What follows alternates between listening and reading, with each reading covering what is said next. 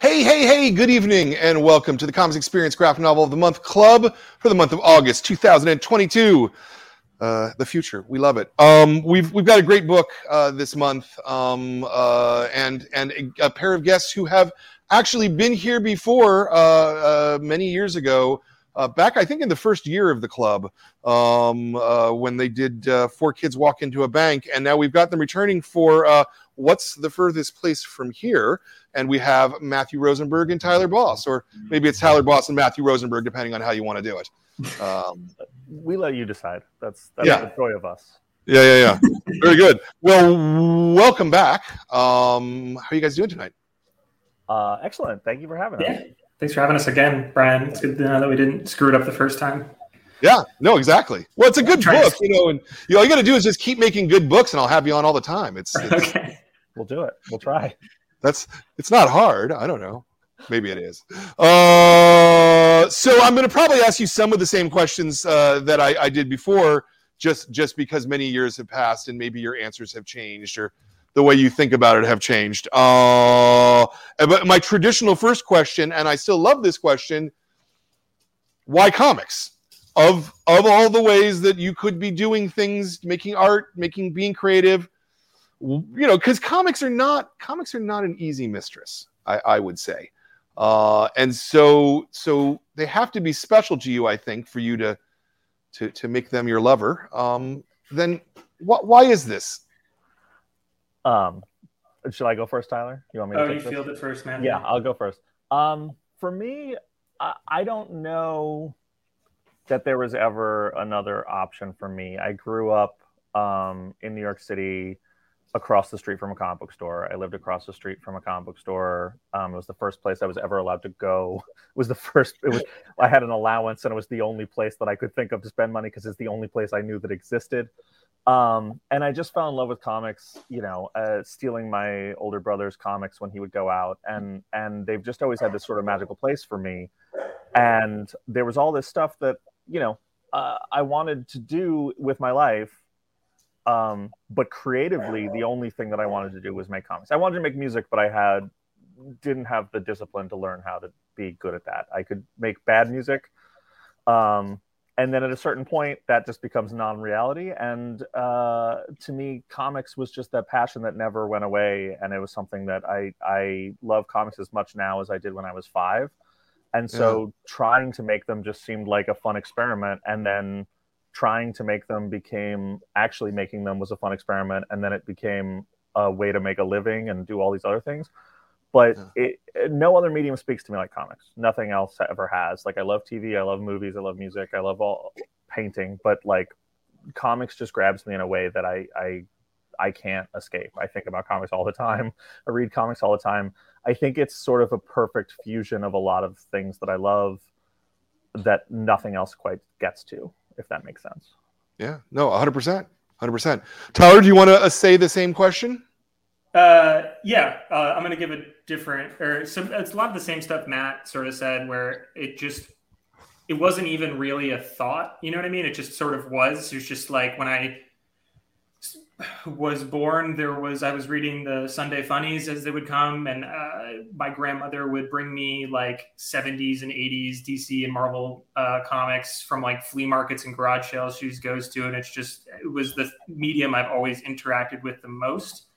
Um, and so it, it wasn't even like it wasn't like a conscious decision. Um, really, the, the more I think about it, there was like a conscious decision where you know I stopped reading comics for a little bit, like a lot of people do when you're like 13 14 years old you you start skateboarding you start like playing a musical instrument you start getting interested in uh, romancing um, you know whoever you might want to romance and comics seem lame um, and then you turn 17 you don't really care about being lame anymore and you uh, i think i was uh, the, in the crappiest way i think i was in my um, art art class uh, at 17 in high school and my, I had this great teacher who would bring comic books into the class and we could pick them through and read them. And um, I was reading, uh, I think, an issue of uh, Ed McGuinness's and maybe Jeph Loeb's Batman and Superman. I thought, yeah, I could probably do this for a living.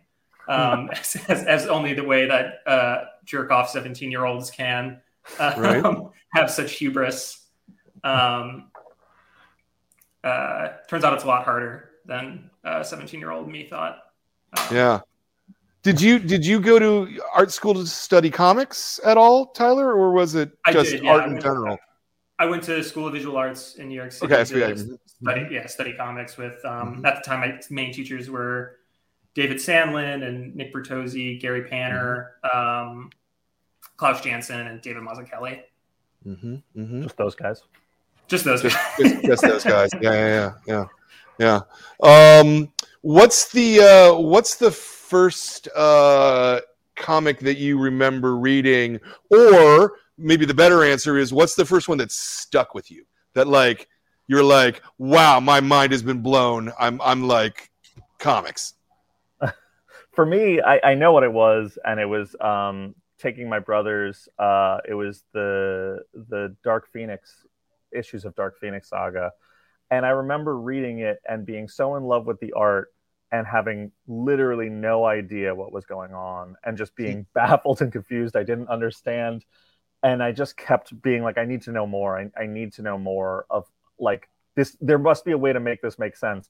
And it took me being an adult and writing X Men comics to realize that it doesn't totally make sense ever. But you know, you you it, it, there is there's this just this sort of I, I I think especially that era of of comics. I love you know, I love a caption, an editor's note caption box that tells you to go trace something down. And like, I, you know, I, I don't want to be one of those people who pines and is romantic for like the pre-internet age, but like, there's something much more romantic, obviously, about having to go find long boxes to find the issue you need that answers your question instead of Wikipedia. Like, that's just a better way to to to become hooked is the the hunt, and the internet has destroyed the hunt. Um, but that for me, the the Dark Phoenix stuff was I, I, was my I just could not. I wanted to know who everybody was. I wanted to know why these things were happening, and and I just never sort of shook that feeling like that that need to like just consume these things and find out more. It, it's just really infectious in a, in a, in the best possible way for me. Yeah, yeah. Patton Oswalt uh, wrote a, a, a column, maybe it was an opinion piece of some kind about about the problems with everything available all of the time forever and yeah. how it makes weaker fans because you don't actually have to do any work if you can just go and get a thing and instantly read it and figure it out, you know, or go to Wikipedia and, and look it up. And so you think that you know things about something, but yeah. like that actual sort of hard earned, like, tracking the books down or you know from when i was a kid i certainly remember reading part one of stories all the time and not finding part two for 10 years or more yeah. You know yeah, that, I, that, certainly doesn't happen as much these days yeah, you know my favorite one of my favorite books when i was a kid was the the gi joe the marvel gi joe comics and issue two of that book was just not something you could get yeah. And I just forever was like, I don't know what happens in issue two. I, mm-hmm. I managed to go back and find every other issue, and then issue two was like 40 bucks or something. And I was like, that's a that's four months of my allowance. I'm never gonna find out what happens in issue two. And I remember being like 16 and getting it and being like, oh yeah, just they didn't die. Okay, figured out. You know. die. okay, good to know. Yeah. Would have been funnier if they'd all died, and been replaced by clones or something. Yeah, you know, like I just went with it. Just was like, oh, I missed that really important GI Joe moment. I guess it didn't matter, but yeah, no, it's uh, it, there is yeah, it feels like it feels like a weird thing to care about because it does feel a little bit like gatekeeping, and I love the accessibility, and I love you know stores having things and and being able to find trade paperbacks in print and all that, and I, I really do love that, and I rely on that because I'm not taking the time to dig in long boxes anymore, but it does feel like there is a missing piece that mattered to me. So I'm hoping that other fans are filling that piece in in other ways. And like in a similar way, like I talked about, I got all my comic books from flea markets and uh, garage sales that my grandma would get me when she would come and like babysit me and stuff. And she always was very thoughtful in that she would get me like the very first issue of a of a uh, a run or like you know the first couple. But there was a bunch of them that she got me where there was like one where it was uh, Dark Knight over Gotham, where she got me parts one and two, but never three. And so I still to this day have no idea how it ends. Because you get some at flea markets, it's not like I could go find them. Or this other one that really, really shook me, where it's like this really nasty detective comics from the 80s, where there's like a gang of kids going around Gotham making like snuff films, uh, like beating up people and, and filming it, and Batman's trying to shut them down, and the guy who's running this ring hires a big enforcer, and he comes and he beats up Batman, and the cover is Batman like hanging with film strips tying him up over like a void, and it was really evocative and nasty and mean, and and felt like I shouldn't be reading it at the age I read it. And I have no idea how it ends because my grandma only got me the first issue. But it starts that fun game when you're a kid of being like making up the story of what comes after that, like coming up with your own. It's almost like in the way that like some people come to writing or storytelling through fan fiction. It's it's like a different thing where you start daydreaming, and I think that starts that like creative process of teaching yourself like what it means to make up a story or become a storyteller in some way. Yeah, yeah, yeah. I um I also, you know, both of you guys are, you know, very strong on periodical comics and you're not trying to th- this didn't come out as an original graphic novel. No. This came out as, and it, it, very much feels like a periodical comic. In fact, you know, my favorite quote here is this Brubaker one in the back, where he's talking about how it's both nostalgic and shockingly new at the same time, which like really feels like this book to me a lot. Um, uh, so so maybe talk about the power of of the periodical. Oh man. Um, to me, it's you know uh, I'm I'm I'm the biggest evangelist for single issue comics who barely reads them. Uh, I I.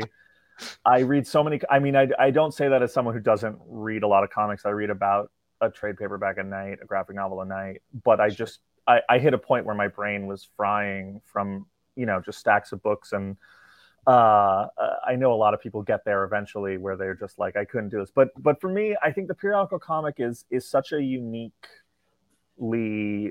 it, it's unique to any other medium. I, I think you know uh, people get a taste of it from maybe episodic television and the way episodic television works now, of being hooked. But but the thing I love about a periodical comic is just the um the idea of incrementally giving people something the idea of giving things to people a piece at a time and the the the joy of waiting and the anticipation and the breaks there's something so amazingly rewarding about this the discipline you need to be a fan in that way and the and the reward of it of getting a new comic like I'm an adult christmas doesn't mean that much to me anymore.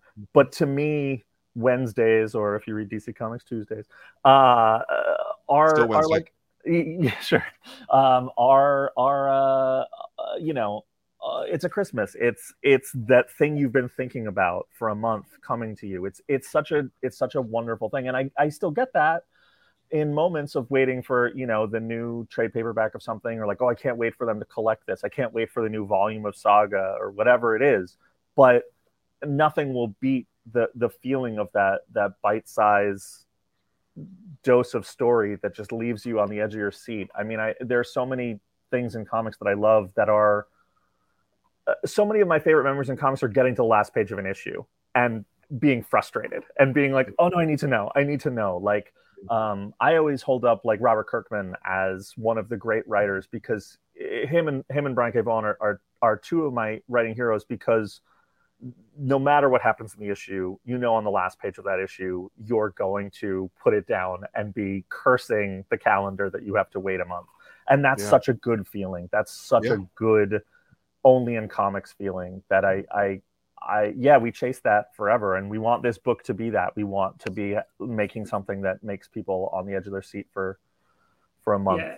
It's a little bit like um, the way we used to think about appointment television, right? Where you know, uh, I guess the last um, real version of this we had was was what two or three years ago when Game of Thrones was at its peak or whatever, and people still every week would would have a conversation about it and, and, and there was reddit boards or whatever and, and and and the community that it fosters through like having that space between it it makes it have a larger conversation with its audience. Whereas you know uh, uh, in the streaming model if it all drops at once how long's the conversation about that thing? It's it's yeah. a week two weeks as opposed to let's you know let's go on a ride together let's let's make it you know like you can speculate we can do these things and it, it just opens you up to you know i I love that um, streaming models have sort of switched even in their style, where now it's they're back to putting out things once a week. Like, okay, we have 10 episodes, we're going to put it out once a week because I think it makes you as a reader, or even me as a reader, I have to be more.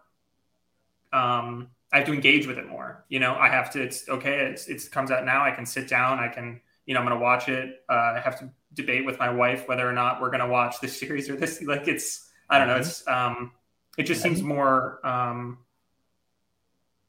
uh, blanking on the word, but more. Uh, you're as a reader, viewer, creator, you're just more engaged. There's a better word engaged. for it.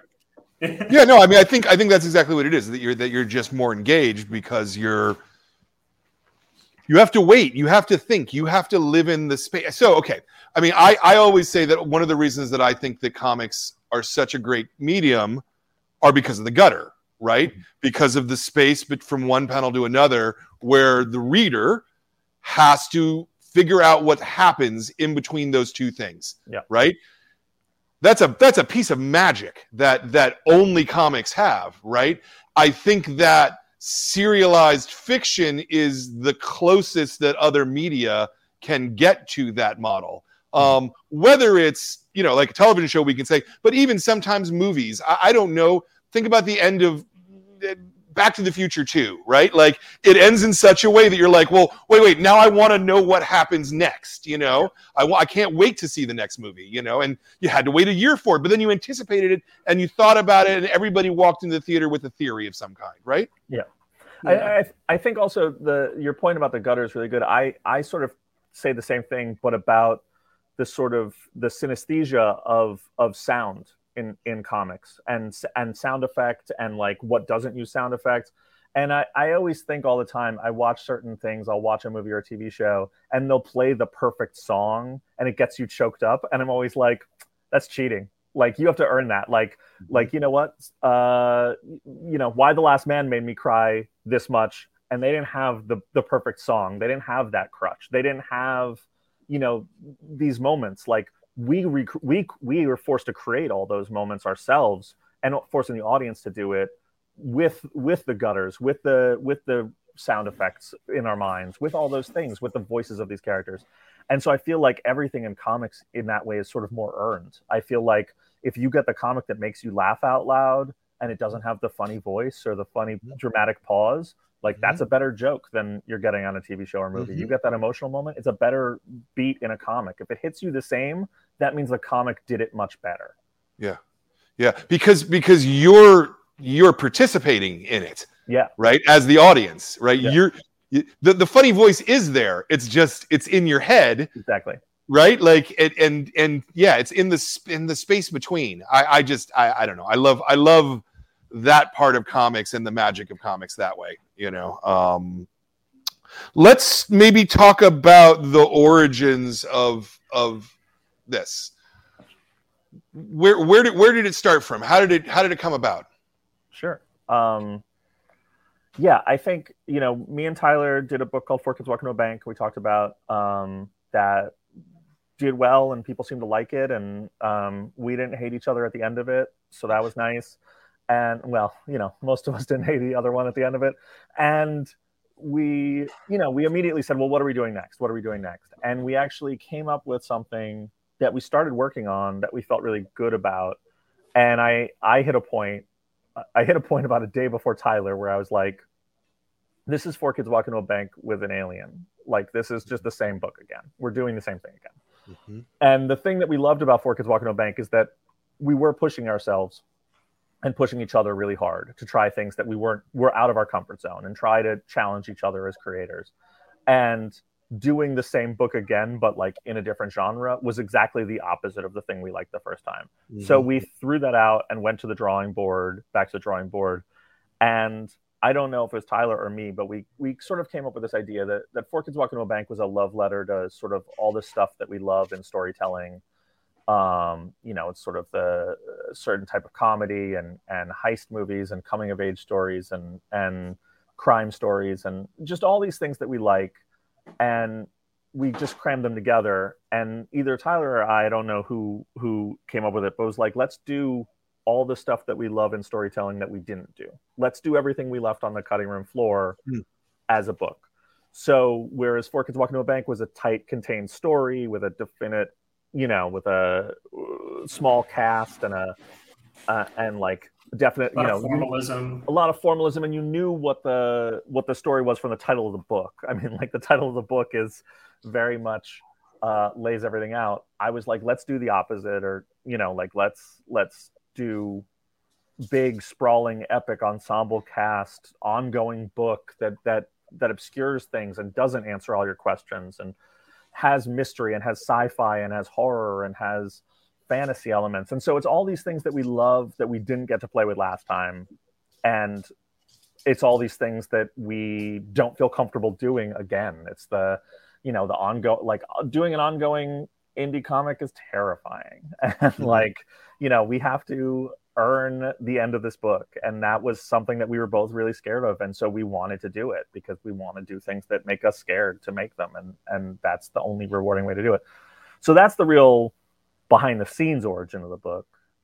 Um as for what it actually is i don't really uh it was just an idea that that we had kicking around of you know kids in a post-apocalyptic world with no adults and what that would be. And um Yeah. it sort of spun from there Yeah, Tyler, did you have anything you wanted to add to sort of the behind the Um, scenes, the beginning parts? Uh, I mean, it, this is actually kind of the exact opposite of the beginning, but in the way Matt talked about it, where we're kind of going sprawling, it's ongoing. What's really fun about that um, is like there's a lot more room to in the way that like Four Kids was very tight, and so like we could do a lot of like fun, different styles of jokes that only comics could do. Whether it's like you know doing the onomatopoeia as like the effect is like if somebody's vomiting, it says Fanta, a ball hitting somebody with wrong position, like different jokes like that. Um, doing this long form, there's like moments where we're coming up with things that like since we know the, every place we're going, but we don't know exactly who's there yet, we get the chance to do that. And I made my new favorite character ever yesterday, who's um, I don't know what he is. He's like a weird little trash can robot man. I don't know if he's a robot. I don't know if he's a Jawa. He's in two panels. You'll never see him again. But he would have never existed.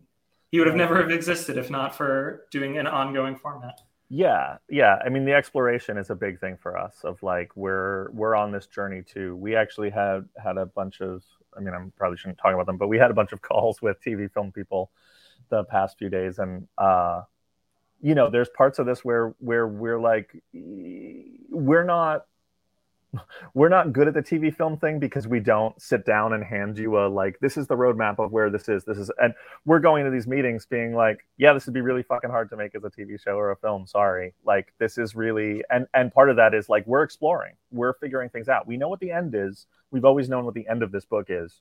Um and we know what all the middle parts are but how they connect and how they fit and who's there we don't have because we are learning as we go what works and what feels right and that's really sort of the why we're still invigorated on this book even though we're working on issues 10 11 12 right now um, Yeah. So so when you guys were conceiving this, did you had you conceived of that ending right from the jump, or did that come sort of as you were developing it? We hmm. always start sort of like, and it, we, we always know, like even with four kids, it's we know how it's going to end. We kind of know where we want to start, and then with this one in particular, it's like it's almost like if you think about it as like a road trip, it's like we have these stops we have to hit along the way, like the world's largest shoe, but we don't know who's exactly going to be at the world's largest shoe. Is Yeah. the like the sort of so it's like, and and there's obviously since we know we have to go from here to here certain people will eventually have to be in certain different areas but it's like um it's, it's like that idea of um writing as a garden. You know you sort of plant these different seeds and you watch it grow as opposed to um i forget the other. It's, there's two what is it? It's garden and something else uh for different ways of writing. Parking lot. Yeah parking, lot. Okay. the uh, no yeah i think i think the uh, for me uh, on these kinds of things. I, it was drilled to me in a very young age. My my dad was a writer um, who read comics as a kid and started to not like comics didn't like comics as an adult. He grew out of it. And i loved comics. And he when i was little he was like yeah he's reading. It's fine. And at a certain point he was like just read a book. And i was like these are books. Um, and it was an ongoing fight with my dad but he said to me when i was very little he said you know i was reading spider-man or whatever not that little but like you know probably a teenager he was like these aren't stories and i was like what does that mean of course they're stories and my dad had this definition of a story that he drilled into me, which was uh, the curtain goes up and you meet a character. When the curtain goes down, that character is changed. That's what a story is. And he said, How is Peter Parker of your life inherently a different character than Peter Parker of my life? You're not reading a story. And it's a very myopic view of storytelling and it and I don't think it appreciates the the beauty of what you know the the big two comic storytelling is but and I I I I think I I helped him understand that and, and and sort of the beauty of of a different kind of story and a different kind of experience and storytelling. But with that said, that motto of the curtain comes up, you meet a character. When the curtain comes down, it's a different character.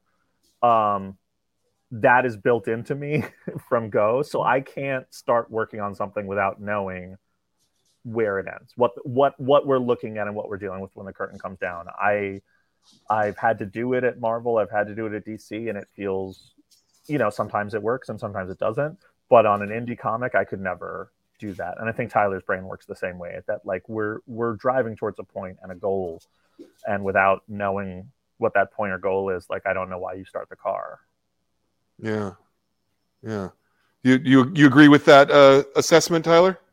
Yeah, hundred percent. It's um, I think that that's a, a pretty um, I wouldn't say a rule, the, but it's it's a big reason why I think me and Matt work together so well. Is we sort of approach storytelling in a very similar way, um, where you know I, I, a lot of people view their have different working creative uh, relationships, but mine and Matt's is very uh, you know it's it's it's a thing where people ask like they'll attribute an idea to me that Matt came up with, or they'll attribute an idea that uh, to Matt that you know, vice versa, and it's um, it's hard. Like we don't even normally remember which one of us came up with what bit in a thing because the way I mean, like, sure, I got to sit down and draw the physical thing, but like Matt is so detailed in his scripts about um, you know what's sort of going on panel to panel page to page and and you know when we're breaking story together it's us sitting in a room being like well you know these are the interactions that we need to have. These are you know phone yeah. calls till three in the morning coming up with it so.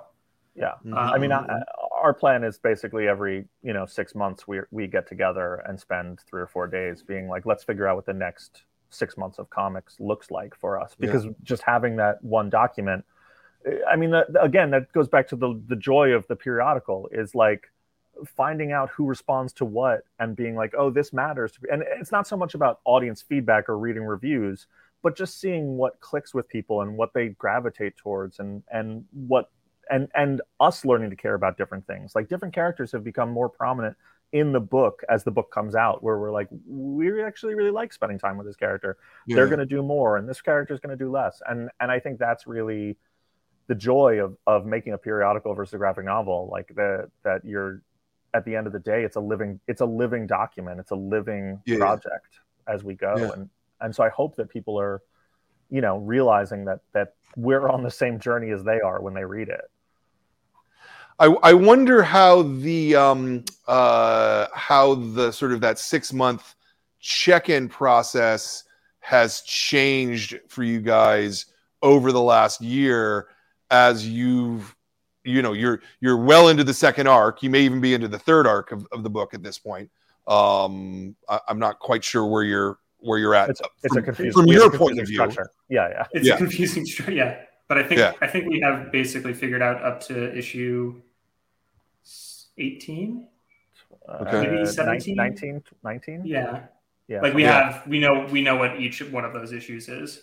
Yeah. Yeah. So so do do your conversations about like have they gotten more detailed or or less because you're more comfortable uh, working with each other and you sort of can finish each other's sentences or uh, you know i don't think that uh, they don't get more or less detailed. I mean we've known each other we used to work together in comic shop.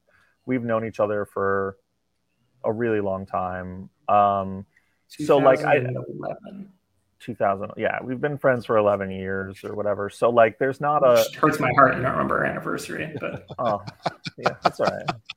Uh, what's what's the 11th anniversary? What is that paper? I'm gonna say paper. Sure. Um, wood wood. I'll get you something nice that's wood. Um, the no but i think it's not about there's not a level of comfort we have creatively. There is a level of comfort we have with the world that we didn't used to have. That like now there's less uh, there was a lot of early on us being like can we do this? And like both of us having these things of like how far can we push this the world building and the stories mm-hmm. and the characters? And mm-hmm. now we sort of realize that like there's very few things that were there's things that we didn't do where we were like that doesn't fit but i don't think there's anything we've walked back because we thought we couldn't do it so like it, the world is going to continue and the characters are going to continue to expand and and have these crazy twists and moments that i think people really seem to like but there's nothing that we we have a fear more fearlessness about it now than we have yeah. before. Yeah. I, I also meant it in terms of just your ability to to work together and to communicate the ideas to each mm-hmm. other, you know, because certainly one of the things I've I've heard from other long running teams is that it gets easier and harder at the same time, but it gets easier as you go along because you don't have to explain everything. They yeah. they they know where you're coming from. You know, once once you've yeah. done 400 pages together, it becomes easier. You know. Yeah, it definitely is. It's that certain when you I think you said earlier too, like finishing each other's sentences. There's a sort of thing where it's like one of us will say like, "Oh, this character needs to do this," and then the other person will be like, "Yeah, of course," because then they're going to do this, and then it just ping pongs yeah. back and forth, and like will be mm-hmm. you know or sometimes it'll be a thing where one of us feels like, yeah, and then this has to happen. The other person will go, that's moronic. Absolutely not. Yeah. That person will go, oh, you're right. Never mind. Yeah. So and, that, and that's important. That's super important because I feel like there was a time when both of us would have bad ideas and we'd tiptoe around that. And now we don't have to, where I can just be like, yeah. that's stupid. Tyler will just be like, that's dumb. Like, we should never do that. And I don't really, you know, like, I, there's a lot of times, you know, where I'll send him an idea and he'll just be like, I don't want to draw that. That sucks. And I'm like, okay. Or he'll draw something and I'll just be like, you know, like, or he'll he'll have some idea, and I'll be like, I don't get that at all. And I'll be like, okay, and we just move on. Um, yeah. And I, you know, that that's super helpful to not have. Uh, we we know we respect each other enough that we don't have to be delicate with each other. Yeah, can you can you contrast this working relationship with the working relationship that you might have with a penciler for hire on a on a work for hire book? Uh, not not to not to make one better than the other, but it seems to me that there there might be differences in in the method of working. Sure, sure. I mean, for me, it's always funny because I used to voraciously, when I was starting to try and make comics, I would voraciously read interviews with writers I loved. And a lot of times they'd be asked, like, well, what's the difference between a, a creator owned book and a, a work for hire book? and they'd always be like, "Oh, it's totally different. They're totally different process." And I was always laugh and be like, "What a pretentious answer! Like you're just writing. Like stop." Um, it is a totally different process. Of course, the people who did the job knew what they were talking about, and the guy who wanted to do the job had no idea. Surprise, surprise. Um, but it is it, it, there is more nuance to it than that because the relationships are very.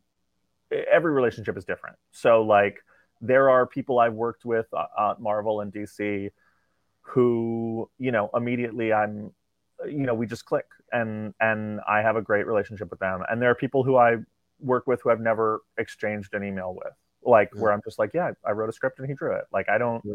you know i don't want to like and and that's fine like that's the job for some of them uh, for me and tyler it feels different in only that like i don't think of myself as the writer of this book particularly i think of it as like me and Tyler made a thing. And I don't, it doesn't break down. Like I don't ever think that I drew it, but, but I, I, I think of it as much as Tyler's as mine. Whereas in, in a, that is not a situation I find myself in a lot.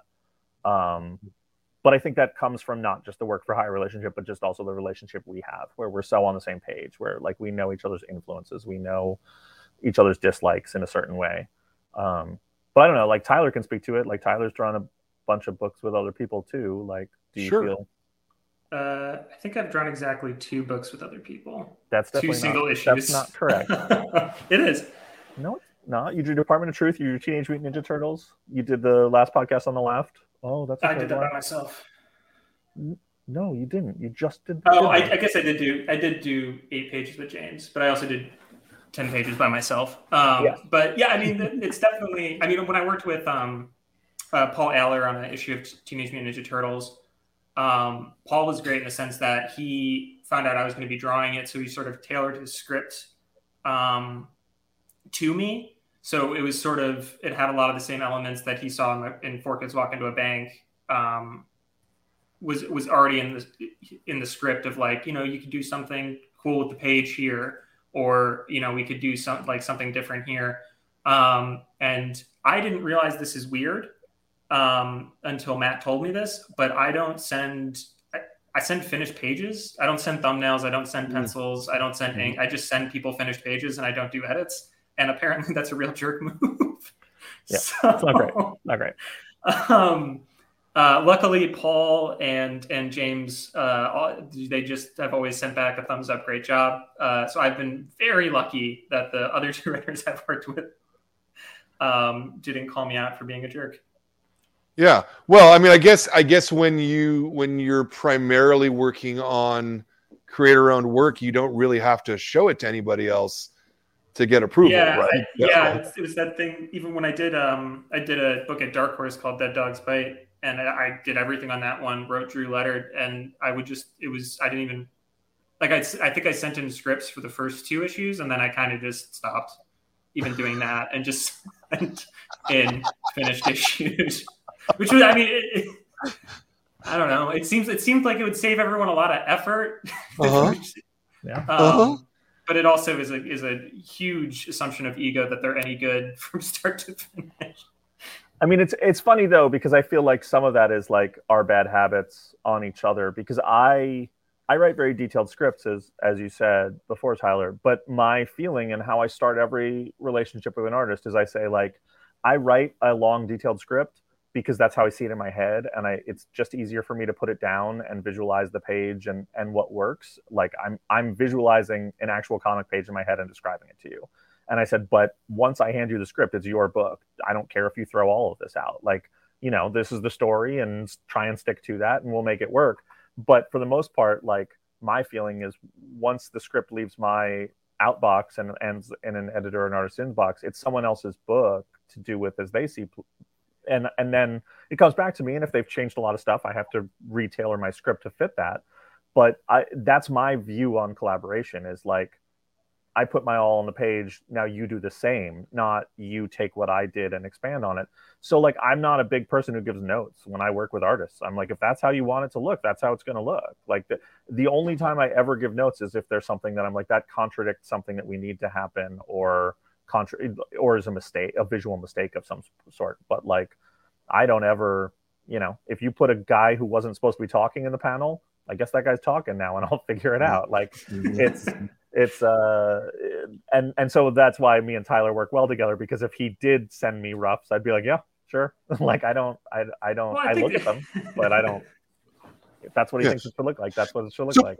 But but in the in the mainstream comic space, in the work for hire space, you're you're typically you're going to write a script, you're going to give it to an editor, an editor's going to then make changes and come back to you as the writer with here's the stuff that I you know, here's my notes. Yes. Right. And then you theoretically will be doing a second second draft. Yeah. I mean, Is yeah. That... I mean, I always, uh, I think I would like to think that my editors would back me up on this. That I, I pretty much, you know, like a lot of the times when you work at a at a big two at, at a corporate comic, um, a lot of the notes are are not just story notes, but they're also like brand upkeep notes. They're you know you can't have Batman kick a kid in the head, kick a small child in the head for no reason, you know, whatever it is. Like you got to have are, a reason why he's kicking that yeah. He has, he, he has to hate that kid. Um, no, but it, you know, like there there are rules, and so a lot of the notes are just like this can't happen because of this. This can't happen. You know, you're contradicting this thing, or or we're setting up a thing with this here. Um, there's so a crossover like, that's happening that you didn't know about that I'm going to tell you about now. Exactly. Yeah. Like, yeah, like, yeah, that guy's dead. So he really can't be in this comic. I get that guy's dead a lot in my notes where like you wrote this guy and he's dead. Mm-hmm. Um, but uh, so those notes, like, there's no reason to argue them or push back on them. And then the other note, the other kind of notes, like, those come with trusting an editor. And I've worked with a lot of really good editors. I've worked with some bad editors, and there have been a couple fights. Um, you know, the Uh, but uh, also with a lot of good editors have had notes I disagree with, and there's been long calls. But at the end of the day, like I'm pretty amenable to notes. Like uh, if you want to note it, we'll note it. We'll like I'll make it work one way. We'll compromise in some way, and I'll make it work. Is sort of my feeling. I know a lot of writers who kick and scream on notes and and fight back, and I'm like, it's their names on the book too. Like, let's make it work. That's sort of sure. my feeling. I, I, let me ask you this, and I don't I don't know how you're if you're going to be able to answer it just because of the nature of the question, but do you do you feel like there are a lot of editors at at particularly at the big two who who actually understand comics, like the language of comics, as opposed to the brand management part of it. Because from my side of the table and not interacting with them, you know, in a creative fashion, it really strikes me that most editors are more about traffic management this, these days and brand management than they are about making sure that it's the best 22 pages that it possibly can be. Um, I mean, it's complicated. I definitely have had editors who I've worked with where I thought, like, you're not trying to make a good book. You're trying to make a book that makes sure that none of us get in trouble. Mm-hmm. Um, and that goes in a lot of ways. That goes to corporate overlords, and that goes to getting yelled at on Twitter, and it goes yeah. towards you know another writer being like, "But that's the character from my book, and they did this thing." Mm-hmm. Um, and that kind of editing, I don't enjoy um, I don't mind getting yelled at as much as I mind sort of making a book that has no point of view. Um, mm-hmm. I would mm-hmm. rather get yelled at from a bunch of people. I don't love getting yelled at, but like, mm-hmm. uh, you know, good art gets yelled at for sure. So like, I don't, I don't take it as a mark that I've failed when I get yelled at. Um, sometimes I have, but often not, uh, or sometimes not. But no, I think I think there's both kinds of editors. Um, I've been very lucky. My editors at DC, I've only worked with a few editors at DC, and they are as smart and passionate about the comics and the stories as anyone I've ever met in this business. Um, mm-hmm. Ben Abernathy, Dave Wielgosz, Paul Kaminski, those guys, uh, their passion for this stuff, like, you know, uh, Ben Abernathy, who is the executive editor at DC and the head of the Batman group, texts me at 11 o'clock at night with a like, you know, it'd be cool in the Joker book. Like, that's mm-hmm. not someone doing brand management. That's someone mm-hmm. who wants to make cool things. And mm-hmm. that is so infectious and inspiring. And I've, I've had that, you know, at Marvel too, like Jake Thomas and uh, Will Moss and Darren Shannon, a bunch, a bunch of editors I've worked with are, are, are super, Alanna Smith, are super passionate about making good books. But I think it's very easy to have the books, it's very easy to, to drop a book into one category or the other. And and so there are definitely always going to be some books where you're like we're putting this out and let's just try not to ruffle any feathers and make a thing that's easy and out there. So you're going to get those. And i don't think that's necessarily on an editor's head as much as a corporate mandate's head. Mm-hmm. um, you know uh, when i when i was coming up i was told very early that like your job as a writer uh, editors are, are shepherding you know three four five six eight projects and they usually have one that has some real heavyweight talent on it and that mm-hmm. one is going to take 90% of their time. They're going to be fighting to get scripts out of big name writers. They're going to be fighting to get pages out of big name artists. Your job is to make sure that there is no headache at all coming from you and your team and mm-hmm. i think that sort of idea and that's always stuck with me of just like how do i make everyone's jobs easier like that's sort of my job is to just make the machine run well and i think that that idea spills over in a bunch of ways i think that spills over into the the work they make as well if that makes sense yeah, no, it does. Looks looks like we lost Tyler there for a second. Uh, I'm sure Tyler will be back. Um, uh, yeah, I um, what what's the most number of books that you've written concurrently? Would you say? Uh, like you know, having uh, uh live projects kind of juggling at the same time between the two companies and your and your creator owned work. Uh, eight titles a month. Wow, wow, it's awful. It's awful. Um, yeah, I, I, I don't like being there. There are a lot of people who who cry, "Oh, woe is me! I have my dream job," and I don't like being that. but I I I love my job and I'm happy to do it. You know, um, but that doing doing a certain number of books means that you're not watching a television show. Like you're eating all your meals at your computer. You're waking up and answering emails, and you're working 14 hour days, 16 hour days, and then seven days a week. You know, there, I, have done a lot of 100 hour months, 100 hour weeks on on Welcome projects. Sorry about that, yeah. My cat. No, it's all good. Um, unplugged my router. uh, Cats. the, uh, yeah, I you know I, I think that there's a there's a there's a, a love affair in this industry of of working too hard, and um, you know I, I think when you look at a lot of the great like manga masters that especially the older generation sort of warn about that of like we're driving our creators into the grave by the workloads. And i see that in in myself and my friends that it's like like yeah you can work too many hours and it's it takes a toll. Um, yeah.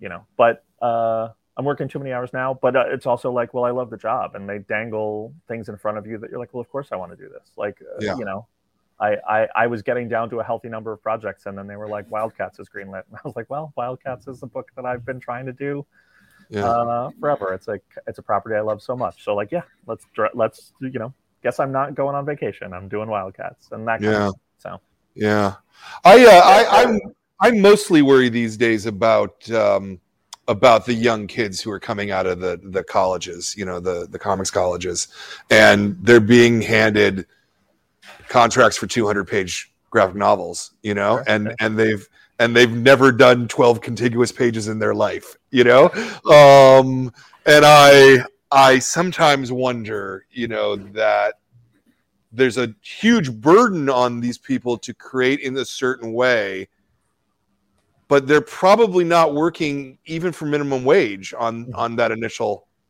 oh, you sure. know rate from that contract you know so i i i like sometimes I think the comics is a game for the young, you know, but yeah, I don't know. I don't know where I was going with that necessarily. No, I, you know, I, I'm my brother's a writer and and uh, a screenwriter, and he's made movies and TV, and we're going to do a comic together, um, just because we want to work on something together. And and I I had to explain to him, I was like, you understand, like, I was like, the artist is going to start on this day, and I was like, the train then is rolling. The train is leaving the station, and I was like, our job is just to have track in front of it. And when yeah. it doesn't have track in front of it, he doesn't get to eat that week. He doesn't get yeah. he doesn't get like he's not on like hobby time. He's unemployed. And I was like, so no matter what, the train is rolling. And and like it, it really dawned on him in this funny way of like what my job is of just like yeah it's it's just keeping i mean the term we use in corporate comics is keeping artists fed like you're just making sure you're keeping them fed no matter what. And that sometimes yeah. means that you're writing three pages at three in the morning so, to get them through the next two days. And then you can have the rest of the script, but you're just trying to buy yourself breathing room. Um, it's a very weird job. Uh, it's not, it's definitely not for everyone. Not, uh, Olive, it's definitely not conducive to uh, making the best work and it's not the best working conditions, but it is the industry that we're in. So. Yeah. How is how is it different with with a creator owned book uh, like this? Are is, is the track longer, or or does Tyler have more of the track himself? Uh, you see what I mean? Yeah. Um, I think that uh, you know, Tyler, you can speak to that a little bit, but the uh, if Olive Olive's losing her, our editor Olive is currently losing her mind. she's she's um, a marquee. You, you, know, I think I think that uh, one of two things happens. You either need to figure out a way to get fill-in artists, which um, for us was a, a hard thing to figure out because the book is so much us. And then it, we came to the very obvious conclusion that we would just write the scripts for fill-in artists together. So mm. Tyler's voice is very much on them. So mm-hmm. like we have three fill-in. We're in the middle of three fill-in issues now with Josh Hixson, uh, Ricardo Lopez Ortiz, and Sweeney Boo drawing them and me and Tyler both wrote all three scripts. Um, nice. The other thing you can do is just have the book take breaks, which we're trying not to do, but we're in a slight break right now. But yeah. Mm-hmm, mm-hmm, um, but the one nice thing about that too is weirdly uh, with having those built-in breaks and the way that things are structured, it's like um, I mean, it's it, it puts. I'm not by any means a fast artist. I'm not slow by any means either. I'm just sort of in that middle ground of you know, we can do a page a day, but I also color myself, so we're always going to need five weeks instead of four to do an issue. Um, and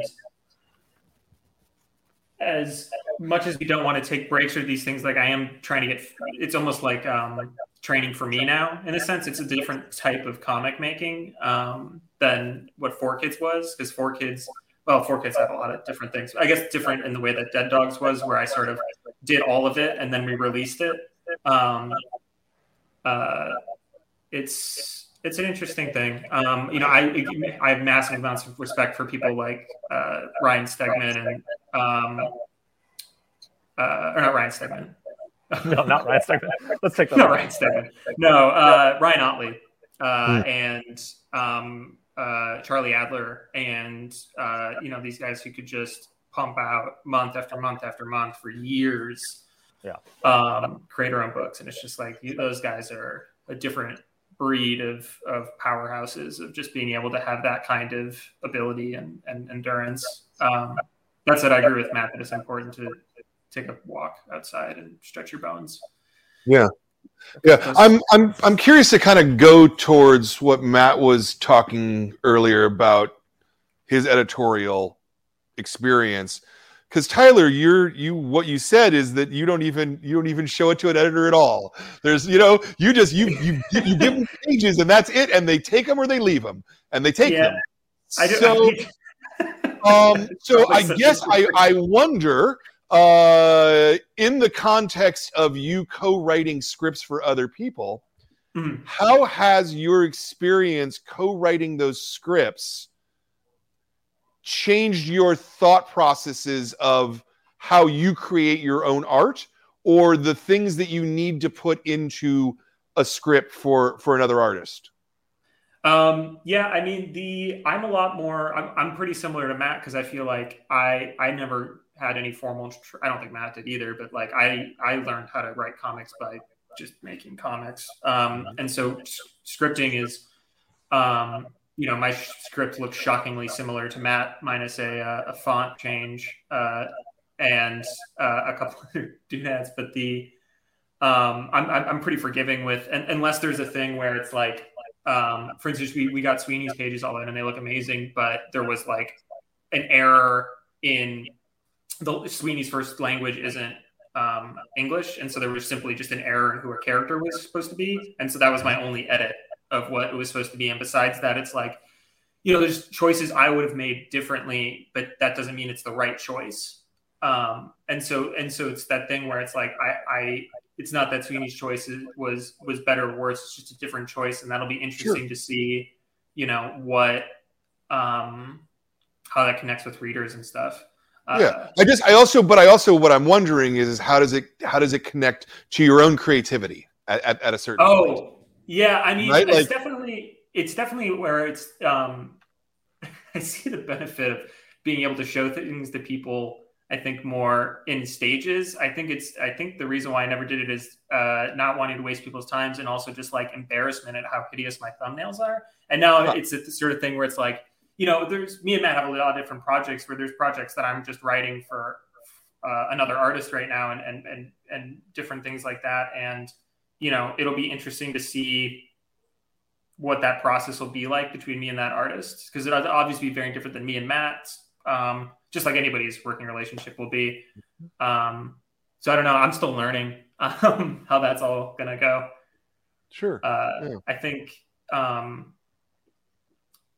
I, I mean, I, I would say that you know, like Tyler saying, I'm still learning. Uh, Tyler understands making a comic as good as anyone I've ever met. Um, he definitely like just know, knows how to how a page will work and i can send him things and he'll be like that won't work. Like just instantly he gets like well that has to move and that has to shift. And he just understands it in an innate way. But when he says like oh i'm still learning i uh, you know i, I don't want to be dismissive of that statement. I want to sort of dwell on that just because like i feel like i'm still learning uh, in the same way about how to write for other people. Like i learn all the time. Like how to do that. And that's, mm-hmm. you know, I'm, I'm moving from Marvel to DC. I moved to a whole different stable of artists and I'm learning how to deal with them and how to, how to talk to them. And you're, you should always be learning, I think is, is the point. Like mm-hmm. it's, it's not, there's no there's no perfect way to write a script or communicate to an artist. It's just learning how to be in relationships, and every relationship is different. So you relearn that every time you start a relationship. Yeah. Yeah.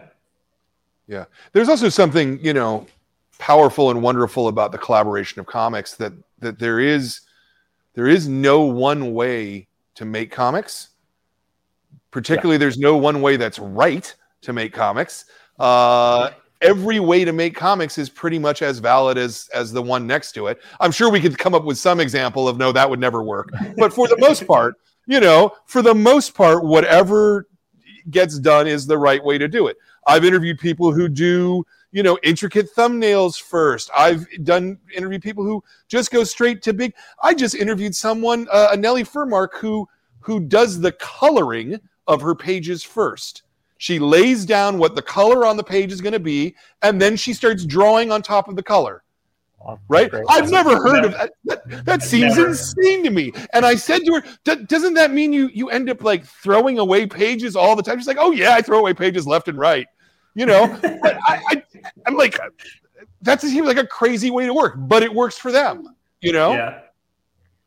I love it. Yeah, for sure. Yeah, that's uh, that is one I've never heard before. Right? Yeah. I mean, it makes sense though, too. Kind of like I get it. You get a mood. You get sort of a feeling of okay, yeah. like this is purple. This is. You like, know, I understand. I understood what she yeah. meant when she said it. It's just like that. Just seems like I. That's not the way that I understand how to it be done. But by the same token, Tyler, I mean, not showing anyone your thumbnails is not a thing that anyone has ever said to me before. yeah, uh, it's. I always thought I was saving people time, and then Matt said to me one time, and I was like, "Oh, I sound kind of rude, huh?" Like, yeah, yeah. The uh, the funny thing is, like when we were doing when we were putting the trade together, we knew that we weren't going to put a lot of back matter in it, just because it's a monstrously huge book without that. But we yeah. were also like, I don't particularly love showing my scripts to people who aren't working on them.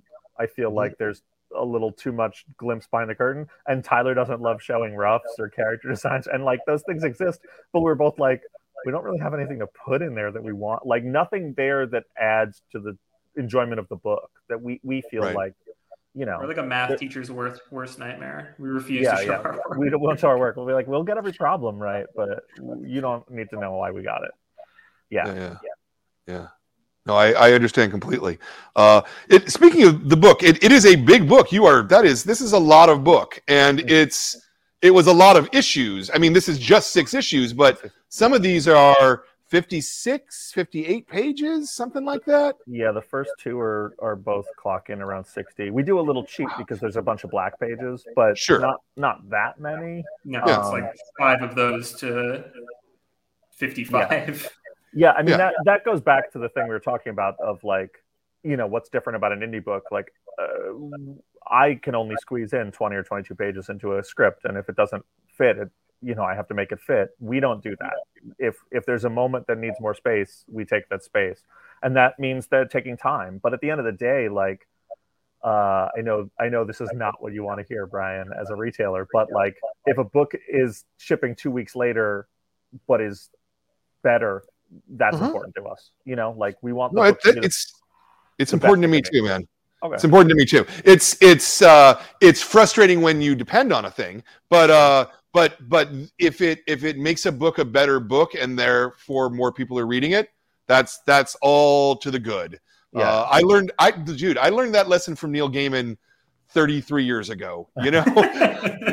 So you know that book was always late always late always late but it was consistently our best selling book because it was such a good comic at the time yeah. you know? Um it was worth it you know?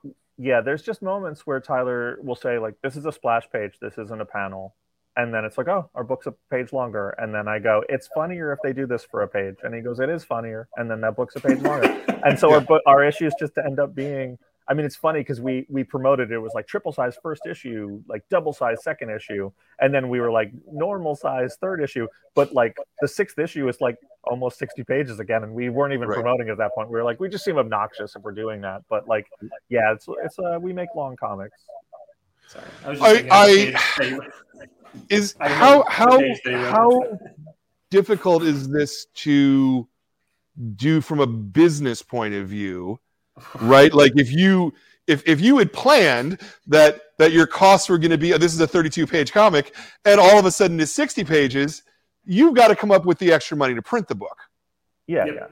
Um, even yeah, even even if merely they're they're black pages you're still printing those black pages they don't Oh. give you those black pages for free no, they don't.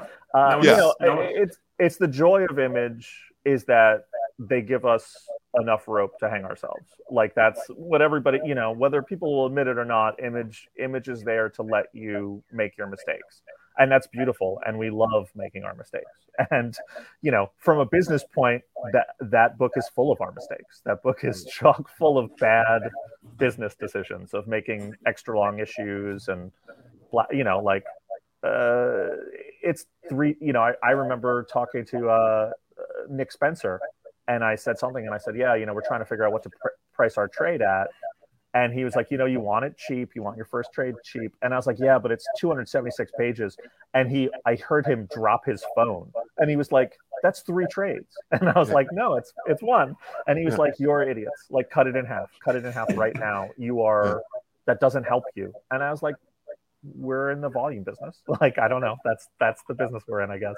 yeah Um, but you know, Nick's right to a degree. Like if we, we could have split that in two trades, we make more money. But we're hoping that there's an audience that likes laying down 20 bucks for a really significant read for a lot of book for we we slow burned the book on purpose it it's a slow build and so the trade has to be big to get you to the meat um, Yeah. it's atmospheric we wanted to make atmospheric comics that takes space Yeah. Yeah, no, I completely agree. I uh uh but you know, it is worth pointing out that it makes it harder for you to make your money back on Yeah. this as creative people who are working for themselves and are not working for a pay a, a pay um a page rate. Page rate. Um, Yeah. you know. We're At- lucky at that the- neither of us are. Oh, it's just we're, we're lucky that neither one of us are sailors. Yeah. This book ain't buying anybody a boat or Yeah. Yeah, going right. on a lavish vacation. Right. Right. Uh, but it's it's that's the thing that's I mean like um, the that's I mean the other thing that's a joy from image and different things is you know as long it, it, it's almost like an experiment right? Like if, if we can do this and we can still afford to keep doing the book then that means that there's an audience for the book right? Like it's almost like a science experiment. It's sort of like uh, this can this we can go as long as you know me and matt are are, are feeding hopefully- ourselves feeding ourselves and doing good work. Yeah. Um, you know, that's uh, it's it's it's a lot. Of, I know, I like it's hard for a lot of creative people. I think to to know whether or not what they're doing is good, and if it can keep coming out each month, I guess that means it's Yeah. not the worst thing coming out each month. Well, Yeah. al- you know, also because of the just the production schedule and the way that the solicitation cycle works, and you know, you pretty much have to get six issues kind of done before you even find out if you've made enough money Yeah. Yeah. to do it. You know, um, we had a very funny thing when we started the book because we had an ending we basically had three endings and we were like one will be issue 7 if nobody buys this one will be issue 15 if a few people buy it and one will be issue 30 if a lot of people buy it and so when image was like soliciting it they kept saying like you know is this an ongoing? Is it a mini? What do you want it to be? And we were like we don't want to say because we don't know. And we don't want to say ongoing and then you know eat crow on it. And we don't want to say it's a mini and then have people you know we just don't want to commit. And at a certain point Jeff Boison who was the head of sales at image uh, at the time called us and he was like just say it's an ongoing your numbers are going to be fine like you guys are skittish.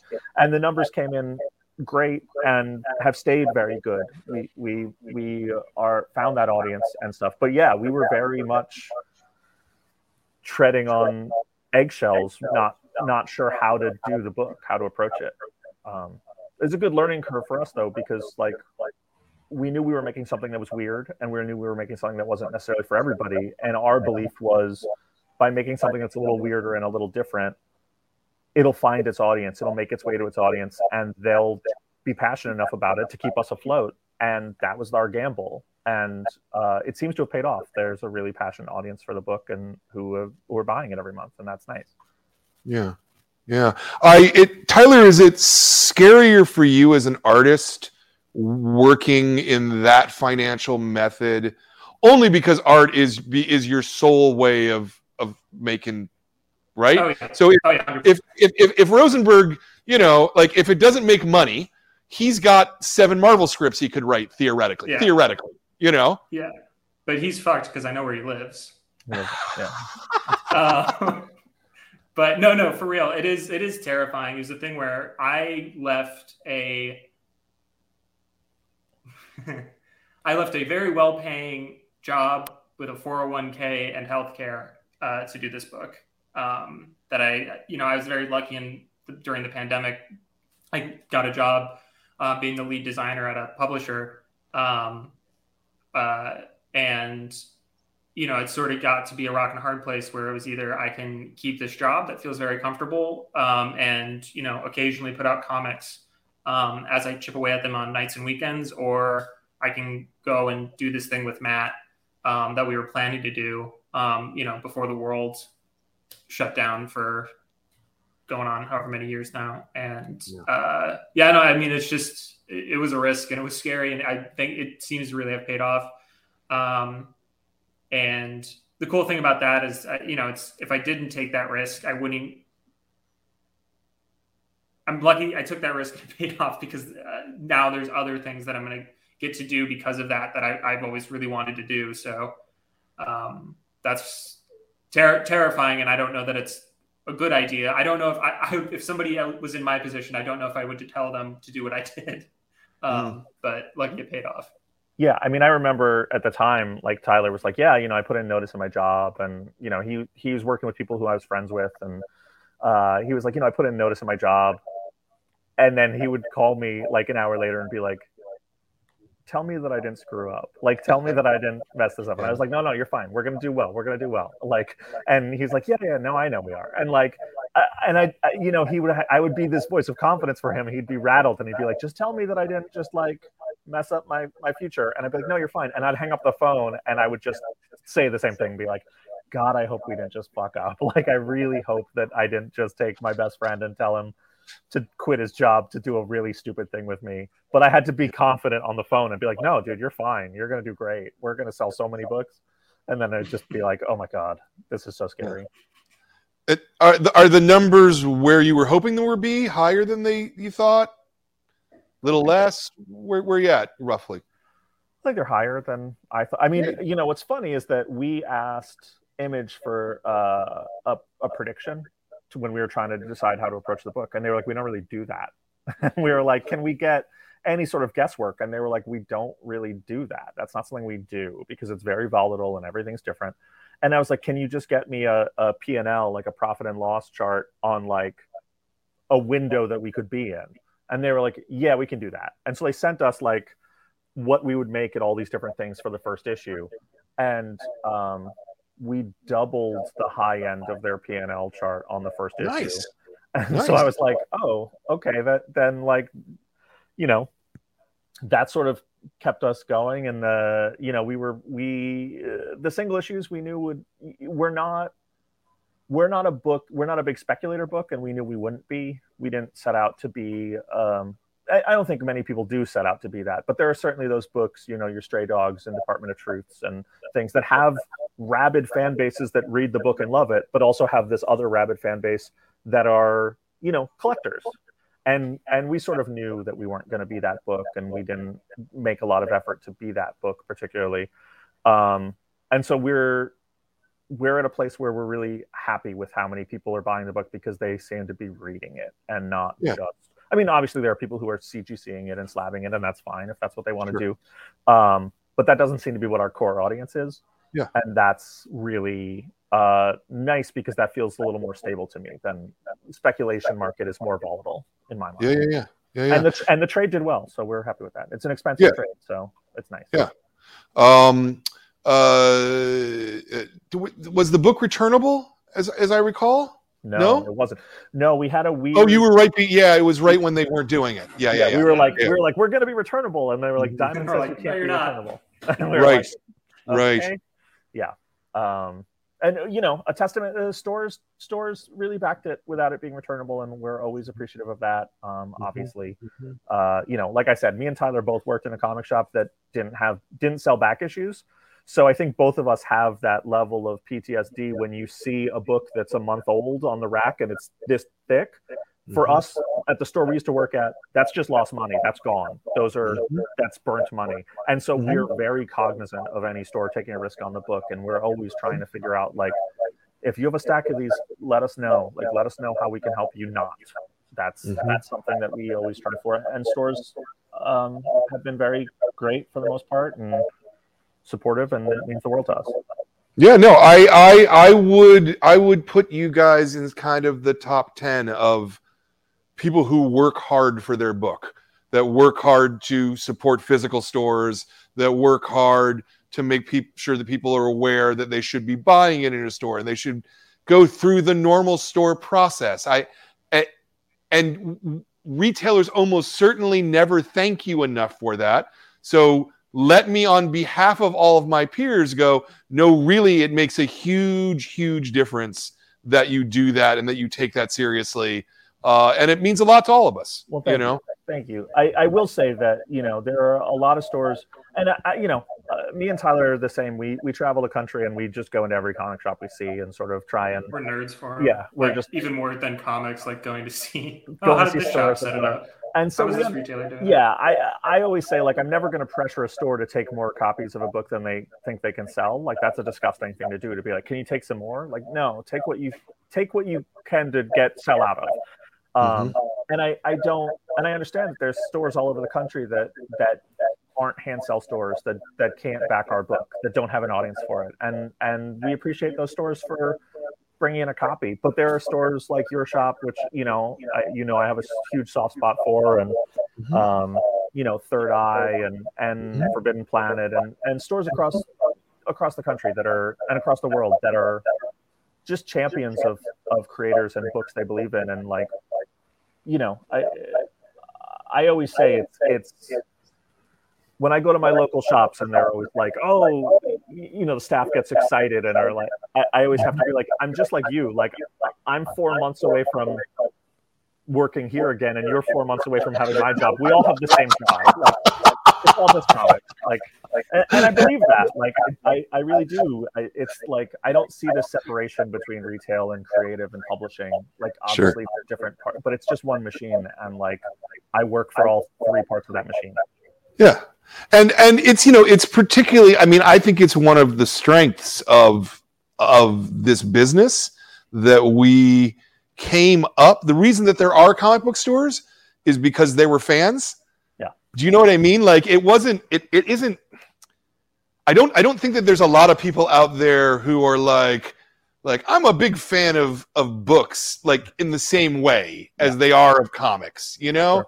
That that we would that you have a culture around it that really only exists here. And um, you know, it, it, in my in my darkest moments of thought, you know, it's always about our our largest gatekeepers you know Marvel and DC, or I really should say Disney and Warner's, uh, or Discovery now, I guess. Uh, you know that unfortunately, I think that there's a lot of people at those companies, not necessarily at DC itself or at Marvel itself, but the people above them who just don't, who don't yeah. value what we do at all, sure. and they don't understand how special comics truly are as a medium in that we have this vast web of independently owned yeah. and operated stores who are all just trying to sell the best comics they can. Yeah. That's what we care about. We don't, I mean, making money is great. I, I want to make money too.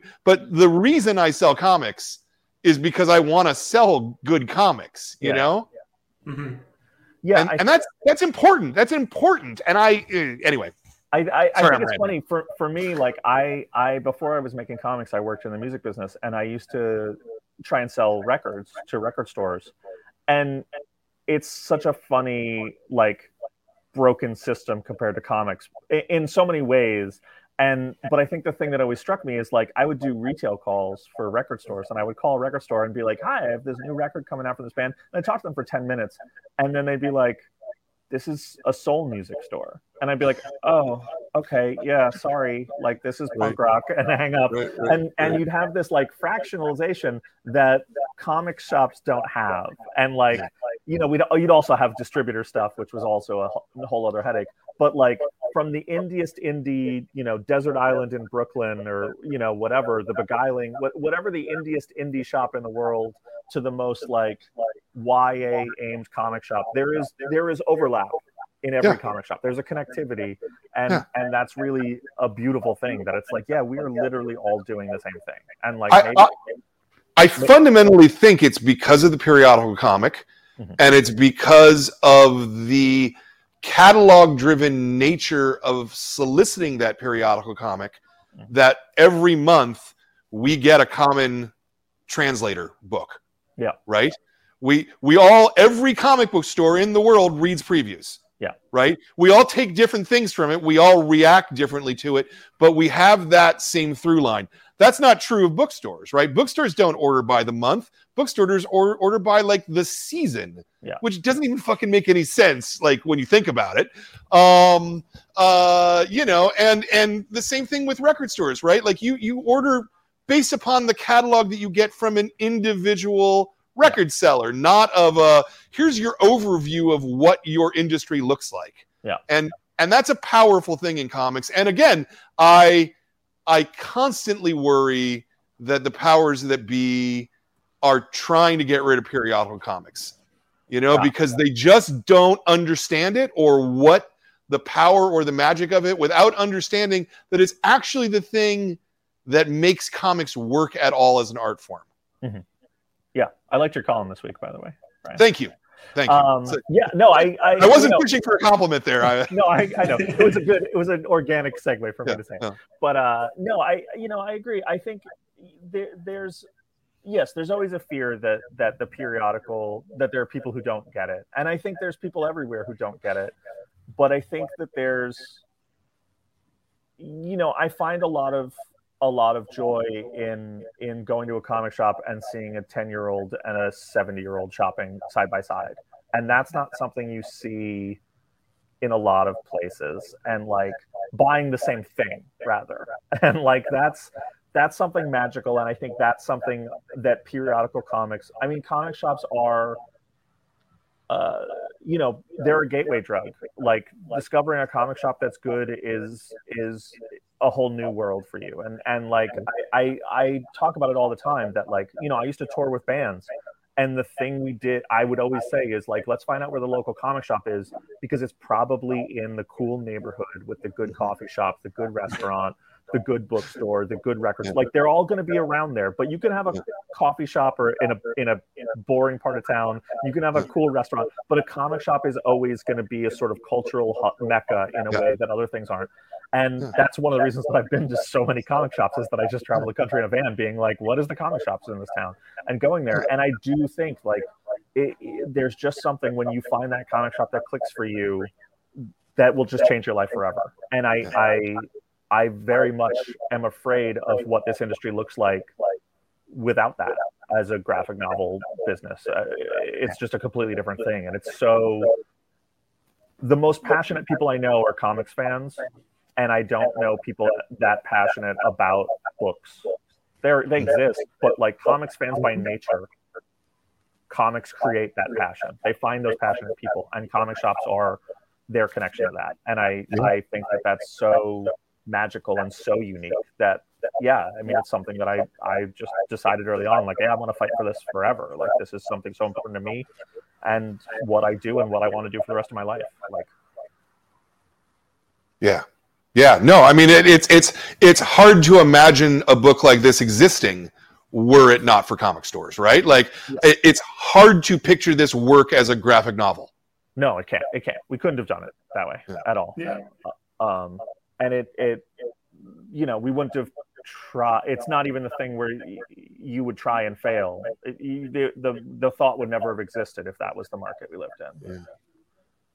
There's no there's no point in thinking about that kind of doing a book like what's the furthest place from here if you don't have an audience in single issues if you don't have people who are willing to like be hooked every month we can't just be like come back in 10 months and find out what this thing means like it doesn't Yeah. work it's not rewarding Yeah. and it's Yeah. a little this is a, little less um the book itself even it reads like a single it reads more like a digest say than it reads like a graphic novel all Yeah. collected too when you're going through it it's like yeah the reading experience it almost feels like you took the six issues and just put them in a Staple them binder together yeah yeah By and- desi- by as design, opposed yeah. to you know some Yeah. other books that come out month to month even at image or things like that Sure. Yeah, I mean the thing the thing that I love, and you know, I think Brubaker uh, was nice enough to give us that quote about it. But I think you know the thing that that really touched me a lot early on was people being like, "This feels like." You know, the early 90s indie boom. This feels like black and white comics to me. This feels like black and white indies. And like that's an era that I love and, and Tyler loves. And like to be to be trying to carry the torch of that, which we definitely are. We definitely want to be doing something that doesn't feel like, you know, and it's not a shot at the books that are coming out now. We love the books that are coming out now, Sure. but I don't. I didn't. We didn't want to make the book where you buy issue one and you can turn to the last page and be like, okay, that's the premise, that's the movie poster. Now I know what the book is. Right. We wanted to make something that's about a journey, not Right. Here's here's a premise. Do you like it? And Right. and that and that can only exist in single issues. Yeah. And and and broadly, I would say that books that are here's the premise books. Here's here's my movie pitch. You know, Yeah. uh, almost always are comics that aren't good. Sure. I mean, sometimes you get good ones, sometimes you do, but for the most part, they're they don't have they don't have that magic, that sticky magic between between the audience and and, and the creator, the Yeah. stores and the creator, the, the the whole ecosystem is is an important part of of indie comics. You know, uh, I think Agreed. yeah Agreed. you know and when i and when i again when i think of how other kinds of businesses if you start telling them about how comics work they actually start getting excited by the notion of like wait you have people come in every single week on a certain day to look for the new stuff like they would die for that. Sure. Uh, right? Like I, that's that's not a thing that happens in most places. I don't know. Not not with the same culture you know? Yeah. Yeah, maybe Uh, the grocery store. I mean, I remember talking, I, I being at one of the Marvel Like, I mean, a grocery store, yeah, but that's you know that's because if you don't have the eat, you culture. die, right? Yeah, that's not culture. Yeah, I, um, just joking. I I uh, I remember being at one of the Marvel summits, and we were talking about retail, and and David Gabriel was talking about something, and someone made some point, and I remember Dan Buckley, who's the the head of Marvel, uh, stood up, and he very passionately gave us this speech to the creators in the room. You know, it's the Marvel exclusive writers, so it's you know it's Jason Aaron and John Hickman and and Ta-Nehisi Coates and me and Zdarsky and all these people lined up. It's Mark Waid and and Dan Buckley was like, "What we have with comic shops is so special and so important." And he gave this really passionate speech about how what we, the relationship that publishers and creators have with comic shops it, it- we can never take it for granted because any other industry would kill to have what we have. He was like, we make a product and they take it in and they know there's an audience who will be there every week. And he was like, no one else has that. No one else comes close to that. And he was like, when people tell you that, you know, comics are in trouble or comics are in bad shape, he's like, those are people with an agenda because any other industry looks at our industry and is jealous and is desperate to figure out how to make a fan base that excited and that loyal and that passionate about what they make as what we have. And I that always stuck with me as like a really really important thing to just be like, yeah, even uh, you know like even on our worst day, we have these people who are so passionate. You know, like that's that's what I remind myself when when things are bad and you're getting yelled at by someone about something, or you know, you have some terrible fan interaction where they ask you what your page rate is, and you know, I, I tell you you're overpaid or whatever. I, I'm like, they're here because they're so passionate about Yeah. this job, and that's Yeah. you know, that's the other side of the coin. But like, we have this job because of that passion. So we take the good with the bad, and that's fine. Like I'll take it any day of the week. Yeah. That's that's really heartening to hear that that Buckley gave that speech actually, because uh, I I you know from again from my side of the table there are times that I am very cynical about that company and their motivations. You know, um, so it's it's it's it's. it's it's a building full of people who love comics. I can tell. No, I, I, obviously it is, right? Yeah. Oh, obviously it is. I just, uh, you know, um, I think, and I think that you guys can relate to this as speaking as guys who worked at a comic shop that didn't really do back issues, right? Like it, the collectible thing sure. that Marvel and DC do is is probably not conducive to actually helping the things that that we're talking about here broadly. I think that it's more complicated than that. Again, I, I it goes back to my and I, obviously I know that you think that as well, but I think it goes back to the idea that I was talking about before that it's an ecosystem. That I mm-hmm. think that that you know um, people who are CGCing our book help us make a book for people who don't know what CGC is. Um, shops that are trying to just get incentive covers and are throwing the other books in the dumpster help us, you know, make our book, help Image make their book. And I understand that there is, you know, a difference in the audience and a difference in the readership. And there is you know and and marvel's doing 100 covers on a book and like is that getting 100 new readers into the book? No obviously not. It's a different business model. But it does allow marvel or dc or whoever to appeal to a different kind of collector who keeps a lot of shop helps keep a lot of shops lights on who help you know keep a lot of people employed so i, I think that while a book like ours doesn't chase that audience, you know, like we're we're more thinking that we're going to go after a Love and Rockets audience than a than a Batman audience for the most part, and maybe we're wrong about that, but that's you know what we envision. Um, the fact of the matter is that we're kind of going to end up in everybody with little pieces of everybody's audience, and everybody is.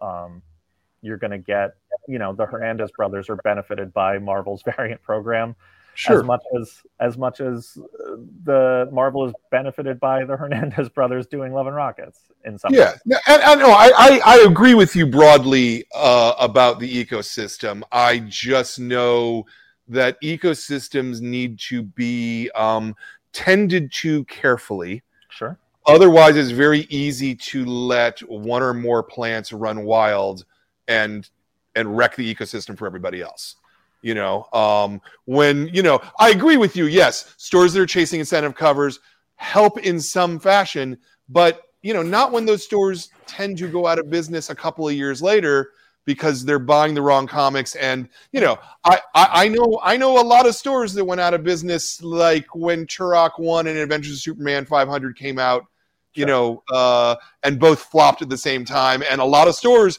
who had went like, no, we're, we're these, this lottery thing's always going to work, and then it stopped working one day. Of course, you know. Um, yeah, that, no, that's my concern. That that's where my concern is. You yeah, know, I, I, I think I, have watched I've, I've watched I've watched stores go out of business three times now. Like there's been three major crashes in my lifetime, sure. and I don't think we can survive, survive a fourth one. Sure, I would like to think that every time obviously there's good stores who go out of business. My childhood store went out of business yeah. in the in the late '90s, and that was a heartbreaker for me. And um, but I think that there is uh, what you're seeing now more than ever is stores that are are sharp and savvy and bringing things into the 21st century in a good way. And like like the graphic novel club, like uh, I'll be honest, I'm shocked that more stores don't do it. Um, it, it, it is it is crazy to me that I'm just like, yeah, every creator in the world would would line up to have this opportunity that me and Tyler have right now, and. Um, but but I think that I see a lot of things that stores do that are savvy, and I think you're getting a lot of savvier stores, and you're getting a more diverse market in some ways. Not more diverse than it's ever been, but you know, uh, since I've been making comics, I've been hearing, oh, you know, Marvel and DC doing these variant covers and all these things, and in that time, you know, we've had uh, Black Mask and and Vault and TKO sure. and and all these Aftershock and AWA and all these new publishers coming up and and I'm like there's more opportunities to be a publisher to be a published creator there's more stories there's more diversity in those stories there's more yeah. diversity in the people making them and so I I I hesitate to to say that the the biggest trees are are are casting too much shade when the garden seems really richer to me than it's been in my career. I, I agree with that 100%. I just think that those two biggest trees uh, could could be a lot healthier than they are right now, and I I fundamentally am nervous that there's basically not a book that's selling regularly over 100,000 copies anymore sure. at, at either of those companies. And, and I think that it's mismanagement from from from the brand, you know. I um, you know, I, know I think it's I think it's having 27 Batman books a month rather than having five really good ones. Um, ultimately, I, I, I disagree with that. I mean, I think that's okay. like saying, uh, as someone who writes the 25th Batman book, I would disagree with it. Um, the, uh, the, the I, you know, I think that there's a there's a thing. Uh, you know, if you look at television, like nobody gets MASH ratings anymore. You know, no one's right. hitting the MASH finale numbers, but that doesn't mean that uh, no one's gonna have a TV in a few years. It means that Breaking Bad's finale does one fiftieth of what MASH does, and uh, you know, F Boy Island does one twentieth of what MASH did. And like, is that better? No. Like, yeah, would it be cool if Batman sold two hundred thousand copies and and also you know our book sold hundred thousand copies? Yeah, that would be cool. But it means that if it means that there's more choices and more diversity and on the shelves, maybe that's the sure. better option. Um, I, I would anecdotally you know, too. It's it's a sort of thing I think I, I, I don't have any of the numbers to sort of back this up, but I see you know for instance growing up in uh, Buffalo, uh, I didn't have a shop in the suburb I grew up in, and that's why I got all my comics from flea markets, garage sales, and it was books that had come out ten years before I was born. Now I, I, I lived in New York for a long time. I live in Buffalo again now. Uh, there is five new shops in five different suburbs that all surround, as well as in the city of Buffalo, that all cater to totally different audiences. And mm-hmm, so it's, mm-hmm, it's, mm-hmm. it's interesting to see where it's like we have, um, you know, uh, uh, Gutter Pop, which is sort of doing the Desert Island thing, and Queen City Bookstore is sort of does the superhero thing.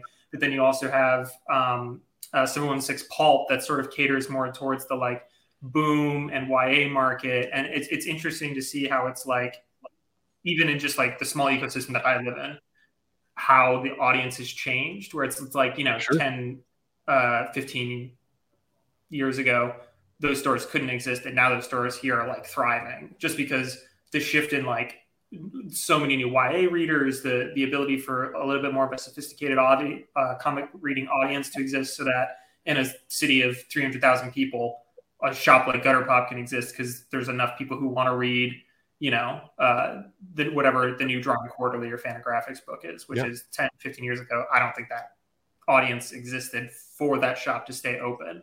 Mm-hmm. Um, and I wonder how much that's happening across the country. The thing Matt was saying earlier about like the comic shop is always in the cool district. I wonder how much the shifting of readers and type of product and things that comes out where it's like, hopefully, this is probably me being um, uh, pie in the sky, rosy eyed Marvel and DC aren't as necessary um, to the survival of the industry as they once were. But I could also be totally wrong because I don't know the numbers um, as hard.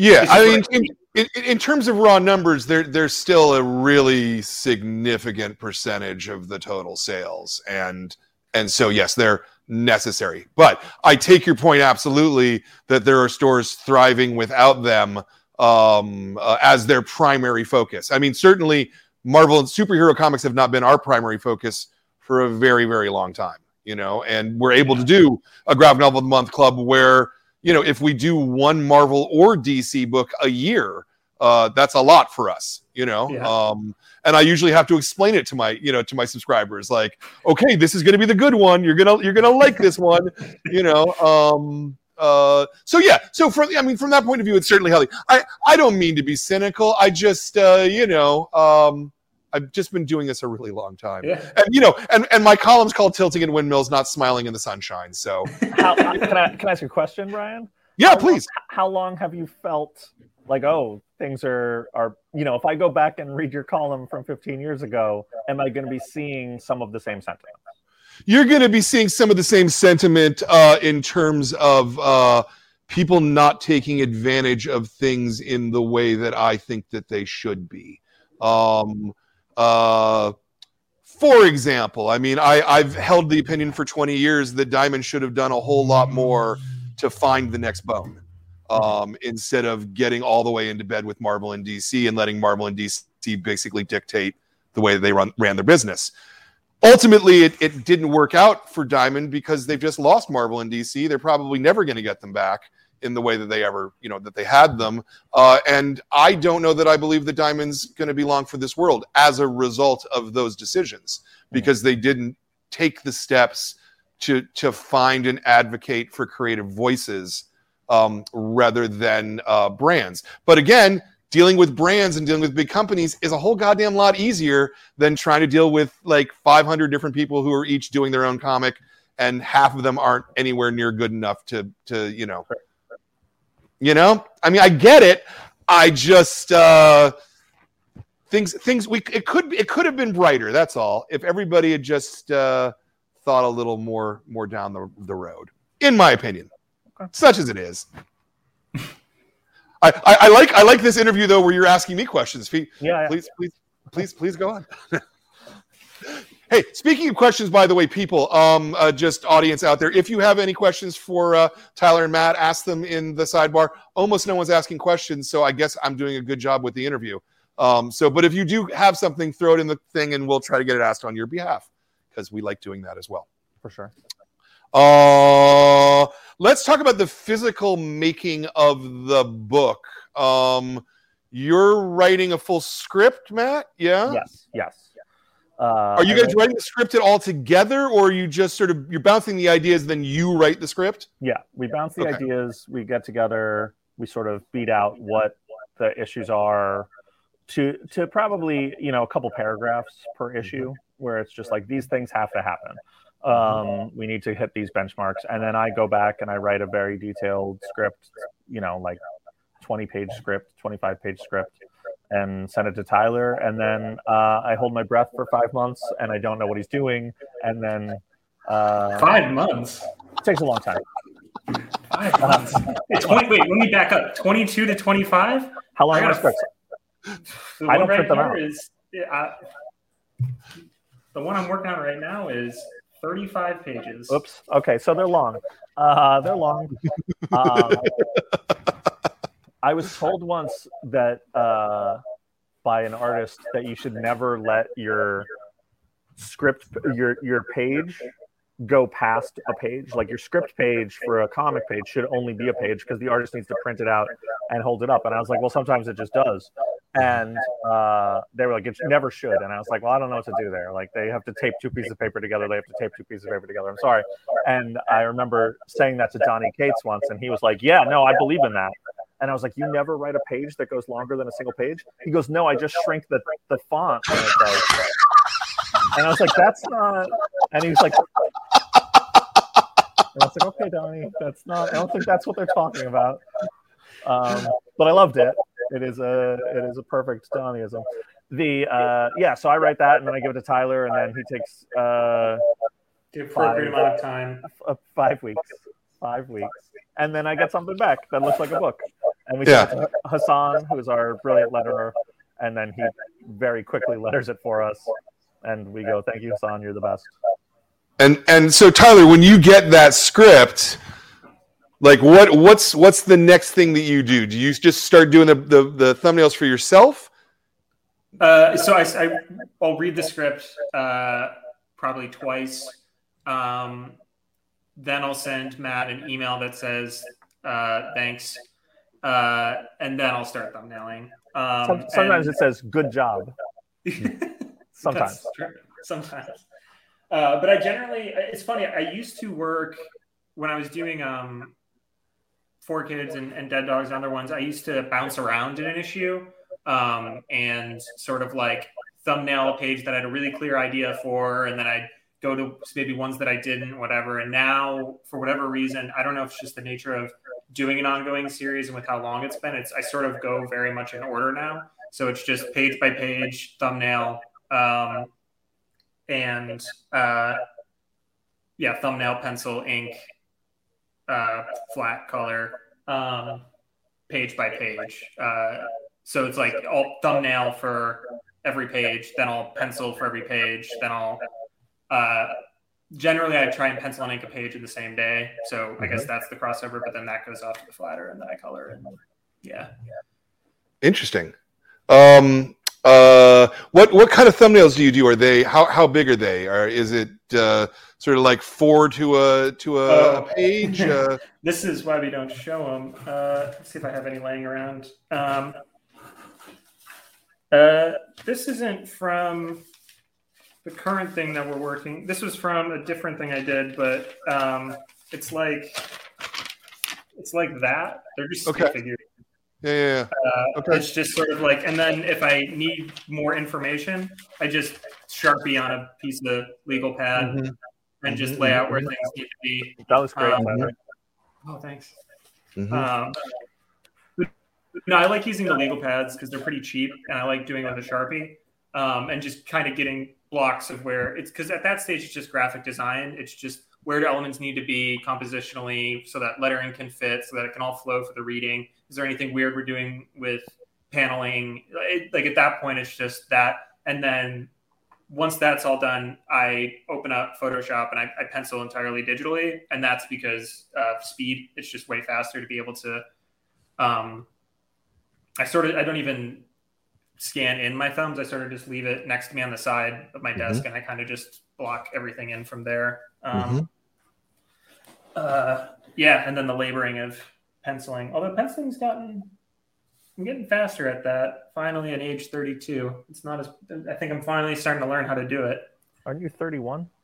31, yeah. uh, and and how about the the inking? Are you inking digitally as well, or are you outputting No. it to paper? I, uh, and then- Yeah, I output it to paper and then ink traditionally. That part's just the, the most fun part of it. Um, getting to like still play with all the ink tool. Like I wish I was um, one of those people who could just pencil pages. Um, I, I don't know if you're familiar with Tom Riley's work, but he's staying with me tonight, and he's one of those old school guys who just everything's on a piece of paper, and he's just got it. He's just got that speed and like can he flies at it. But when I'm doing it, um, generally I'm such a heavy hander. I'll destroy a piece of paper trying to figure out the pencils and have to then light box onto another piece of paper and then light box on it before we even get to the inking stage. So doing it on the computer is just saves everybody uh, a lot of time and the, the planet a lot of paper. Yeah, how how much of the um I don't know, the craft and the language for you is is between the penciling and the ink.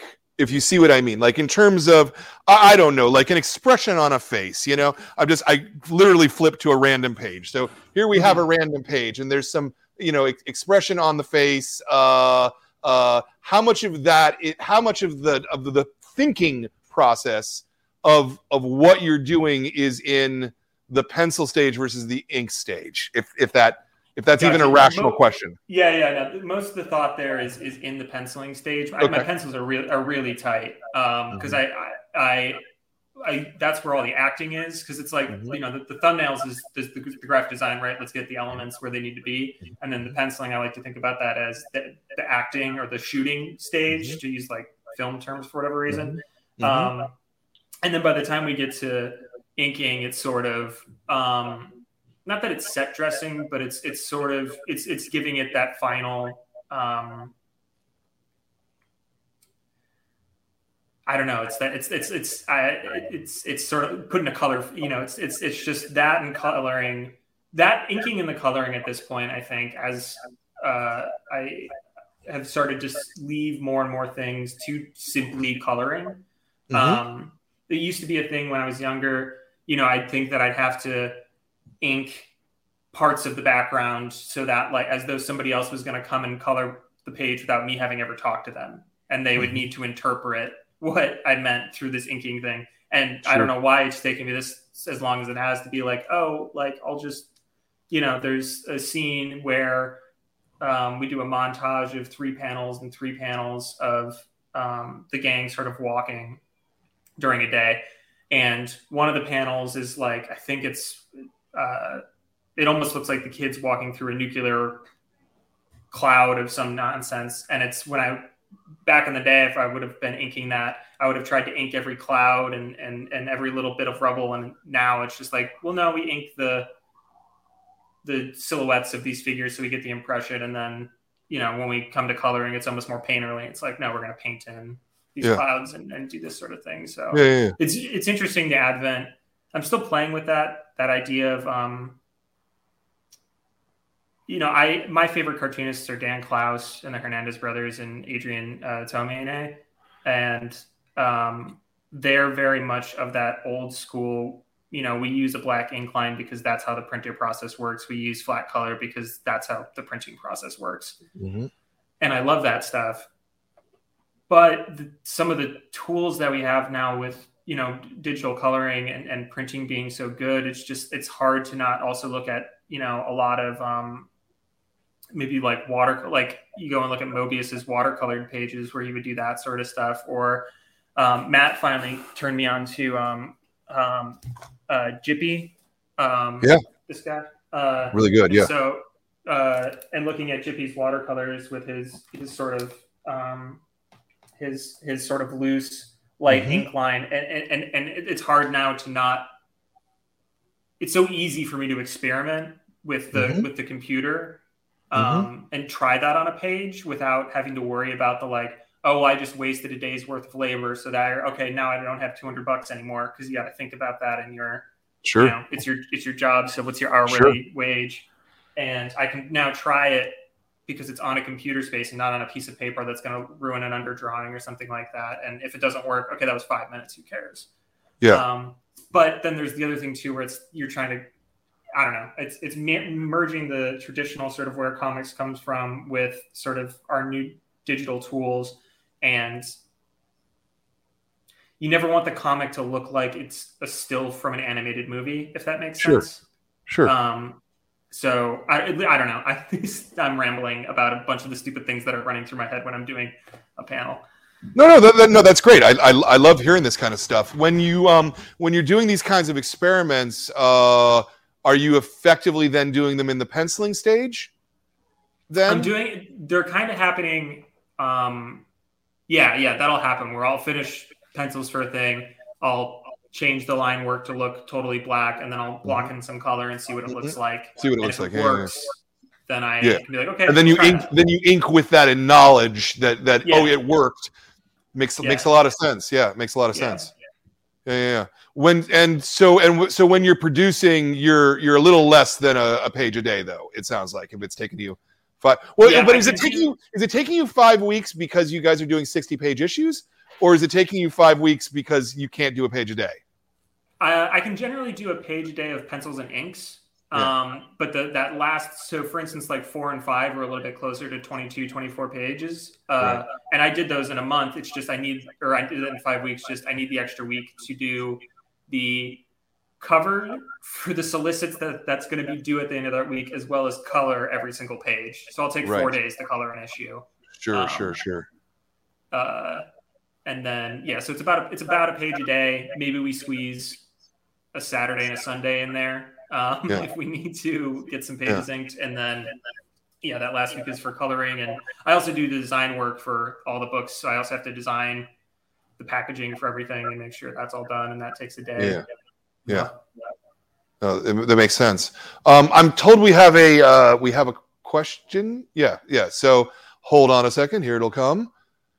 Here it comes from Javier Rodriguez. Hello, Javier.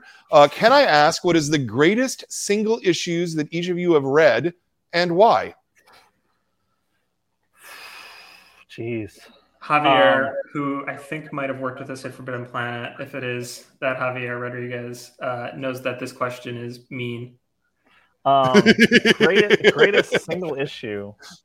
Man, I don't know. Uh, one of my favorite single issues, and I couldn't say why it's one of my favorite single issues, is there's um, a Brubaker Daredevil issue that's just about the Kingpin, and it's about the Kingpin retiring and moving to Spain and falling in love with a woman, and then the hand shows up and kills the woman, and he returns, and it is just this amazing crime comic told in 20, 20 pages that is so full of like it reinvents who the character is and his motivations and every reframes him in this way.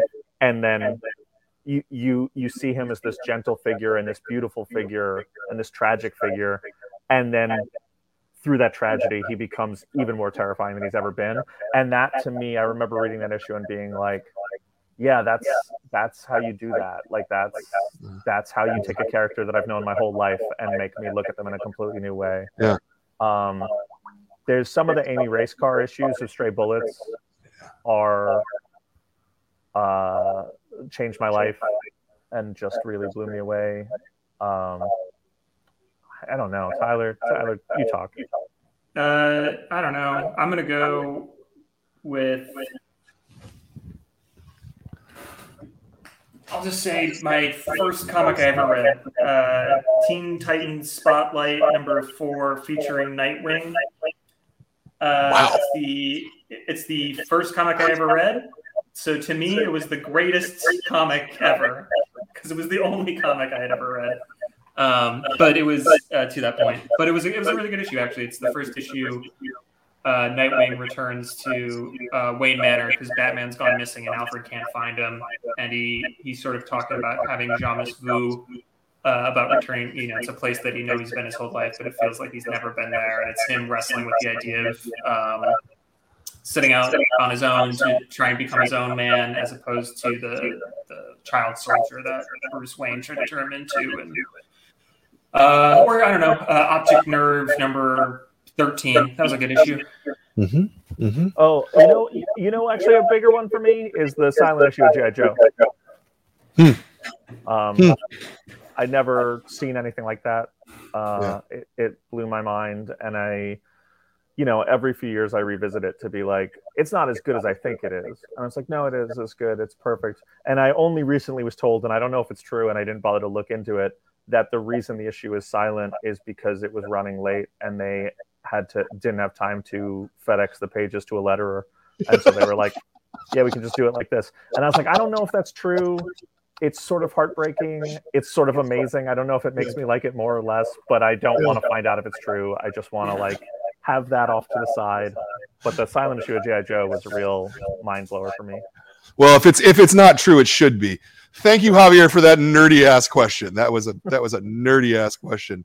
Uh, I love it though. Um, okay, so uh, so yeah, we've oh, God, we've been talking for two hours. I kind of can't believe this. Um, uh, let me ask let me ask one more question that I I wanted to ask you about the business end of the book uh, and about goddamn records. it. Yep. Can we talk about the goddamn Oh. records, please? Sure. Um, almost- I'm sorry. I'm sorry, but you kind of almost knew you kind of knew that we weren't we couldn't have this conversation if we didn't talk about the records and how it's been, you know, from the retailer side a complete clusterfuck.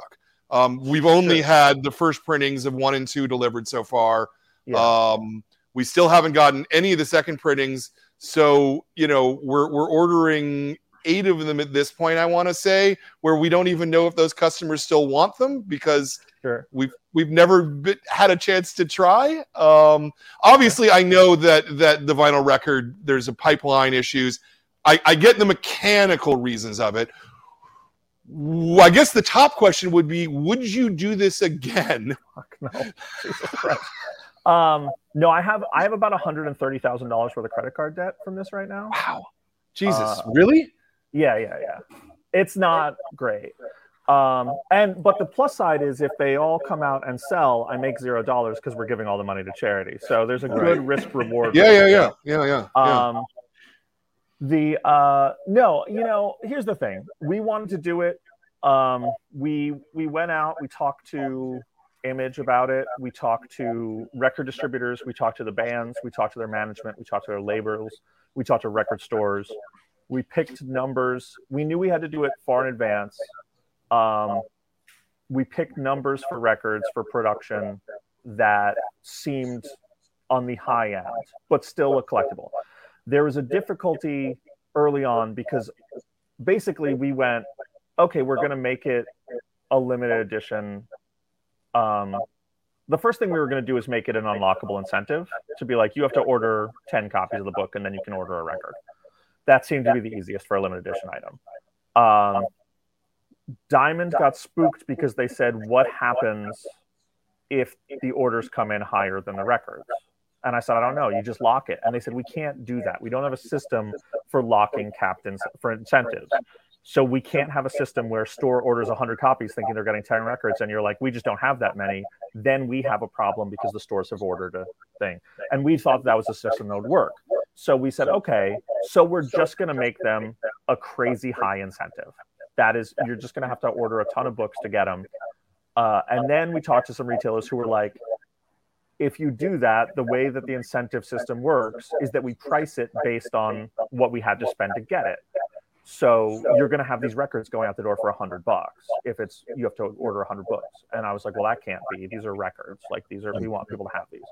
Mm-hmm. So our final solution for this was we're just going to print more than there we need. We're going to print 4,000 copies of these seven inches. That seemed high. The bands all agreed, like, yeah, that's a really good number. It was fine.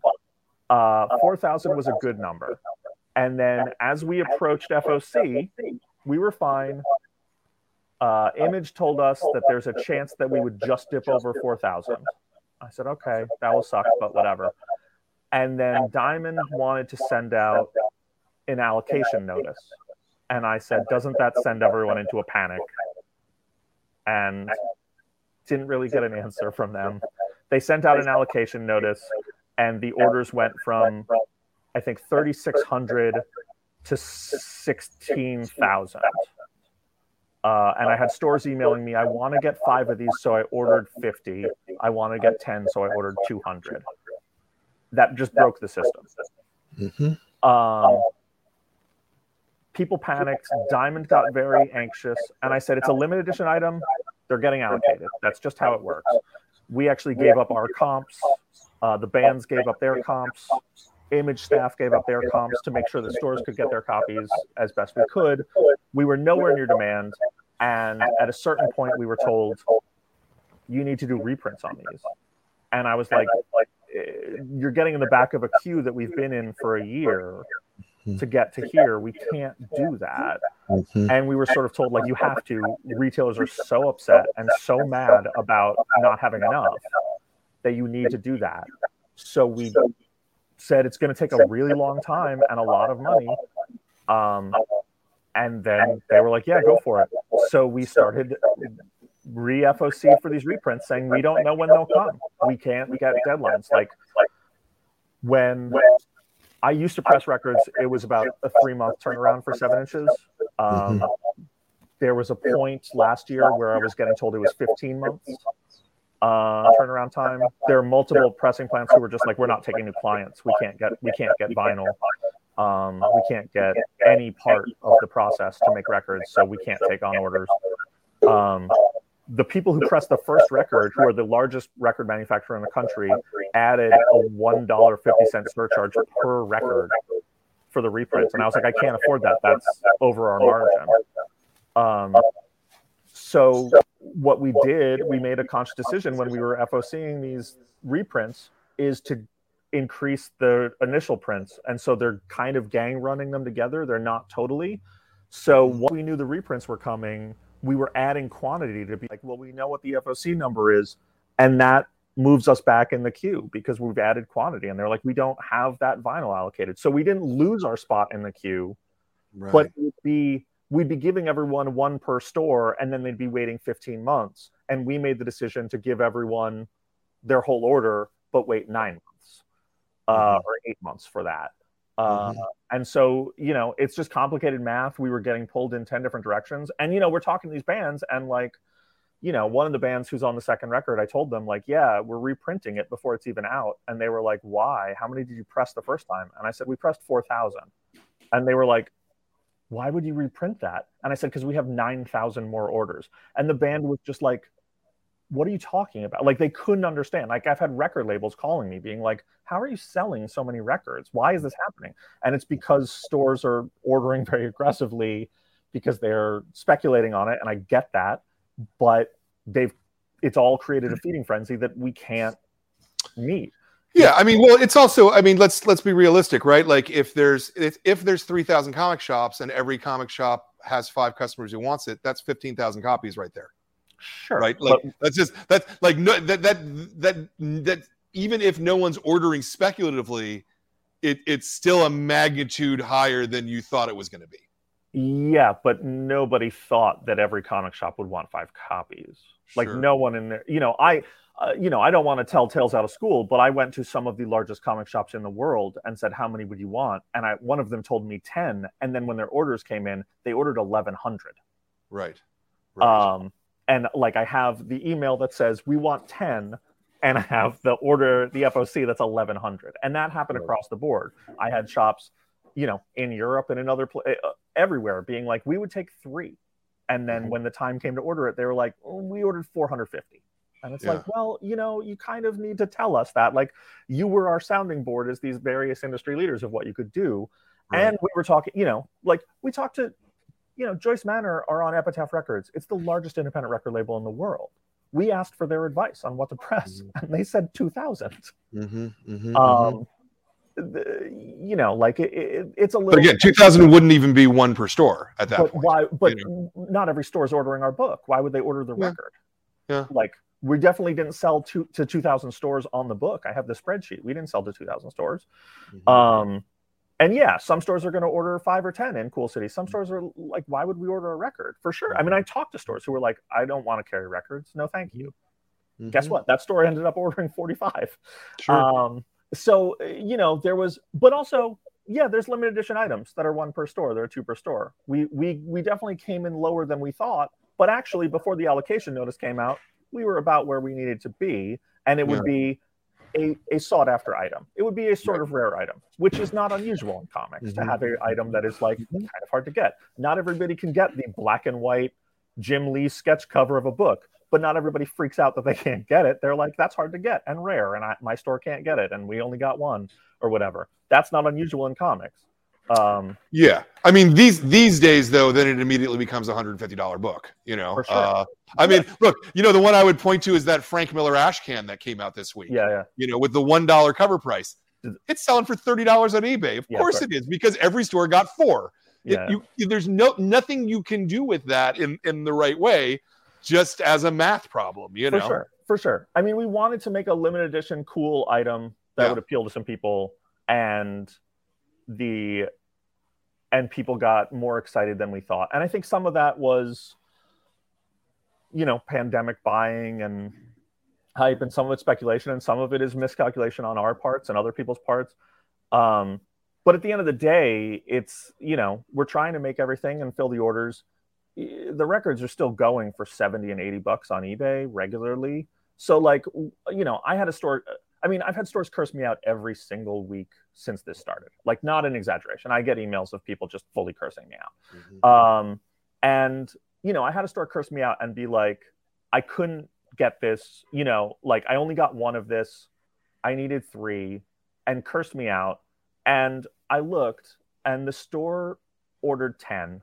They got one. And lo and behold, look at that. They had an eBay account. And I looked at their eBay account and they sold the one they got for $160. right. And so I emailed them back and was like, hey, you tried to order $75 worth of product with a suggested retail price of $15. So you would have made $75. Yeah. You ended up getting $7.50 worth of product and making $150. Yeah. And you cursed me out for it. And when you tell me I needed three for my customers, I know you didn't give it to your customer, right? You Right. put it on eBay. So, like, right. I don't know what you want from me exactly. Like we made a rare item. A lot of you made a lot of money putting it on eBay. A lot of you had frustra- frustrated customers. They're going to get their records or they won't. Like it's it's very complicated. It's very difficult. It's super not fun for charities and the bands and all these things. But we are trying to do it. The third record has been at Diamond since May. What? It's been at Really? Diamond since May, late What- May. What are they doing with it? I'm not sure. Um, they're they have to collate them and put them together. They're not shipping it. Um, you also you you know I'm sure you do know that they they shipped us the comics for I want to say five and six without the records, well, which is like what the hell am I supposed to do with this? yeah, we don't know what we're doing with that because obviously we paid to print all the books. Yeah. So they're sitting in a warehouse. We've paid for them already. Yeah. Um, because we can't reprint books at Image. Image has a no reprint rule, so we had to print the books Which is- as the which books is- came out. Which is a ridiculous rule. Oh my God. I mean, it's hard to get paper, and they're having. Yeah. Tr- I mean, everyone's having Sure. trouble. It's it's not it's not an ideal time to be making things. yeah. Yeah. Um, and so we're we're trying to get it, and Image has been amazing in trying to deal with this. Uh, there was a a leadership change over there, so the person who was in charge of this left, and it fell in a bunch of other people's laps, and I feel really terrible for them. But Alex Cox and and Kat and all of them have been doing an amazing job of trying to manage this. Theoretically, every record is going to be in in Diamond's hands by the end of the year.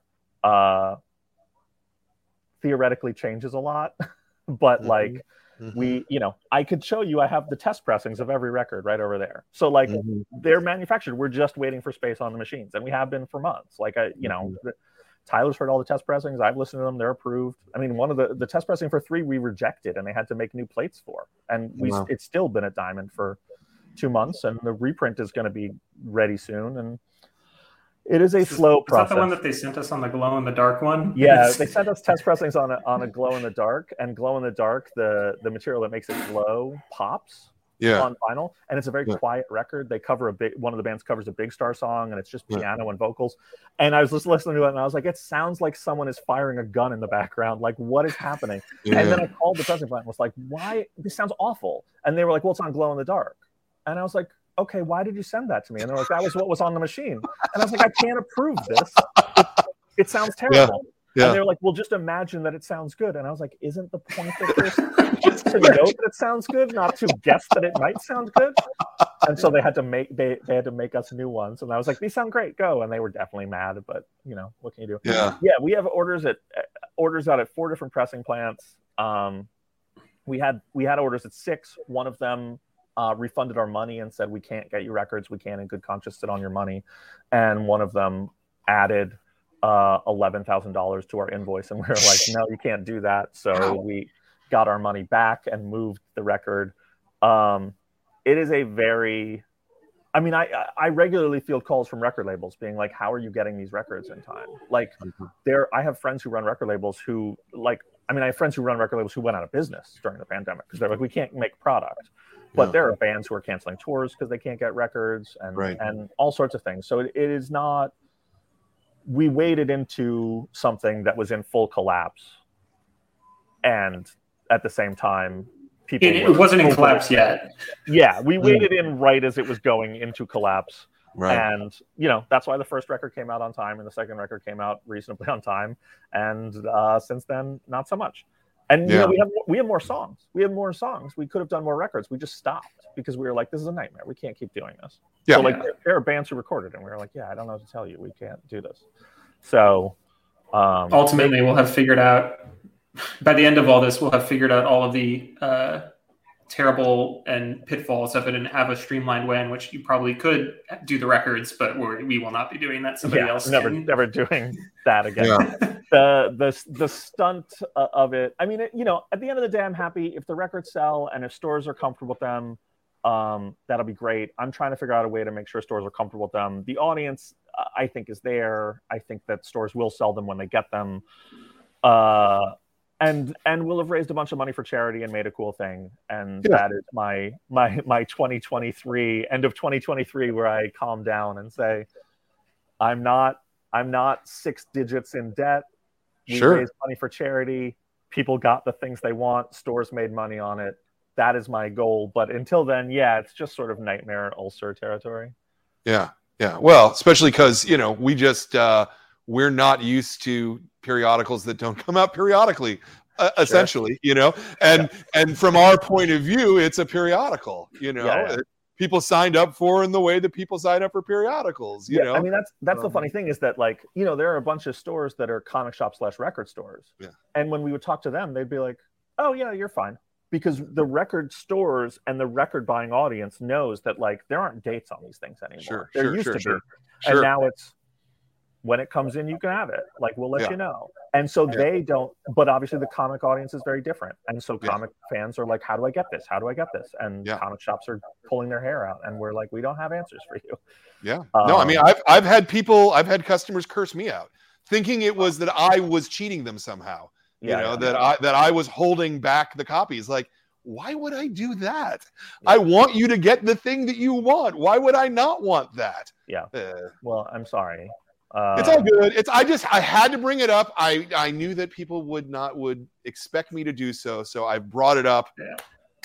And and we've had the conversation. So very and good. Uh there's more of these. You said I think you're shooting for 30. Is that is that right? Is that 30 five 30 volumes or so? I think it's it's either six or seven Yeah, some of the the way volumes ends are up breaking smaller down. because they're oversized issues, but shorter, but less of them. Okay. Yeah. Some of the some of the fill-in issues, because Tyler's less constrained, we made longer because we can give people more time. So the the the fill-in issue volumes are going to be four issues, but still be well over 100 pages, be Yeah. 130, 140 pages. Yeah. Great.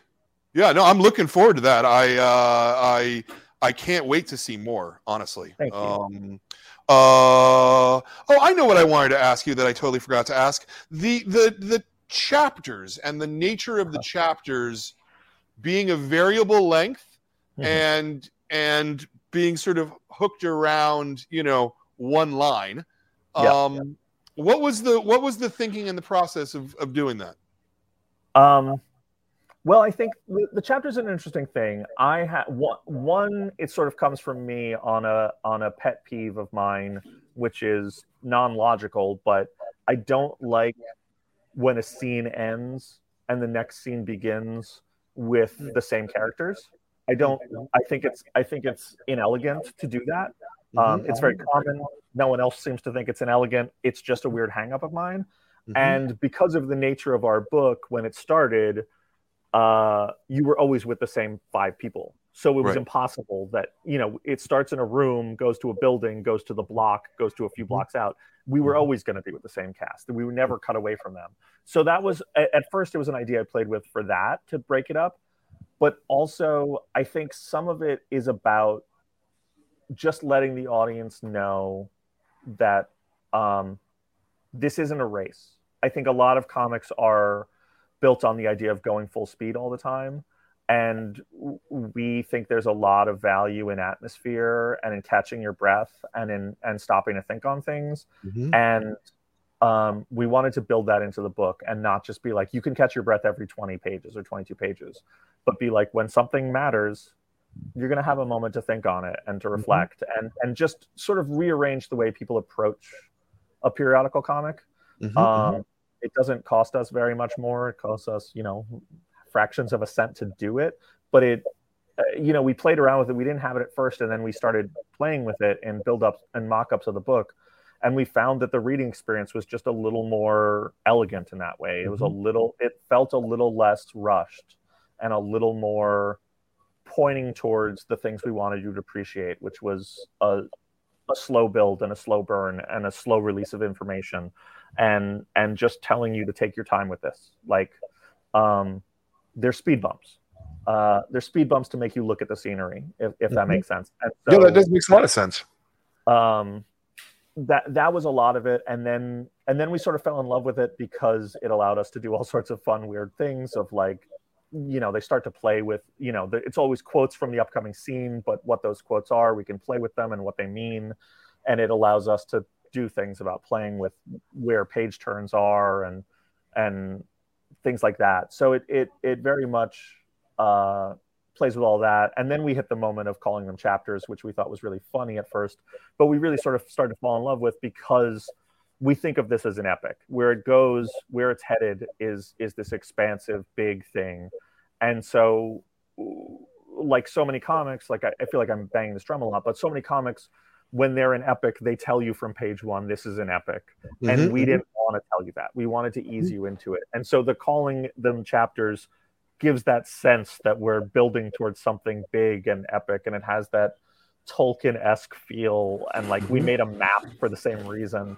Mhm, um, and I think all of those things are sort of subtle ways to just be like, let's just approach this a little differently than than you do a lot of your other books. That's that was our goal.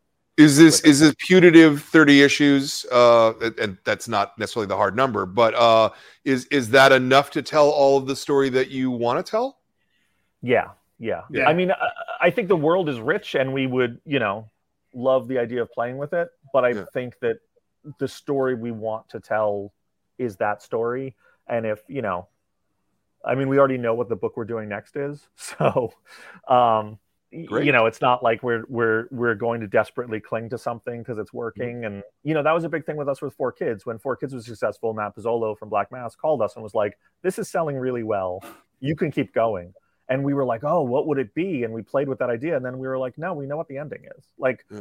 I, I i love having a successful book and having people love it and i i would love to try and keep it going but like that's dishonest we have an ending and we know what that is and we need to get there. Um and this is that too the ending is just further away so the that 30-ish number is is where we always set out to be and Not Um, always. not not we, always, add, but- we we added five at one point because we we thought we could get there yeah. in a shorter number, and then we realized, oh crap, we'd we be can't. we'd be So- Yeah, there was a there was a thing that we were like, this this carries more weight than we thought, and we'd be rushing through it, and it's really actually important and emotional, Yeah. and it and it needs its own arc. Um, Let me so- let me ask a question between the. I mean, obviously, story is, as you say, uh, a character changes through the story, right? Sure. As a, as a result of the story, but there's also there's also a science fiction level to this world, right? Where where the audience, I think, is going to want you know sort of an explanation of some of the things that are going on. Yeah. Are are both of those things um, accounted for it, as far as you can tell? Yeah. Okay. Well, well, uh, it's it's a complicated answer because there are things we very much, you know, one of uh, some of the stuff we look to. Um, we look to a lot of television actually, um, but things like Twin Peaks, um, The Leftovers, Lost, things like that. That the mystery is propul- as propulsive as any other part of it. Um, the character journeys are as as much the driving engine as as getting answers. And we really weighed that. And i think some of what we have is we know why the world is the way it is and we know how it got there. We have all of that. We've always had all of that. Um, how much we want to give the audience we go back and forth on.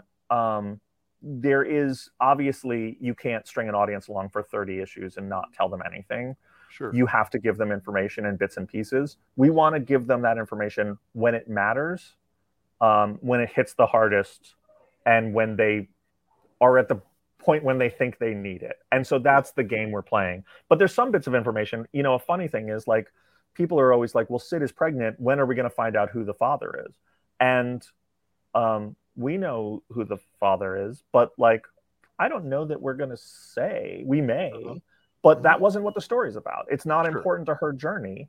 Sure. Um, she's on her own, and it's not her journey. And and like some of that is also building the idea that these are children exploring a world that ended long before they were alive.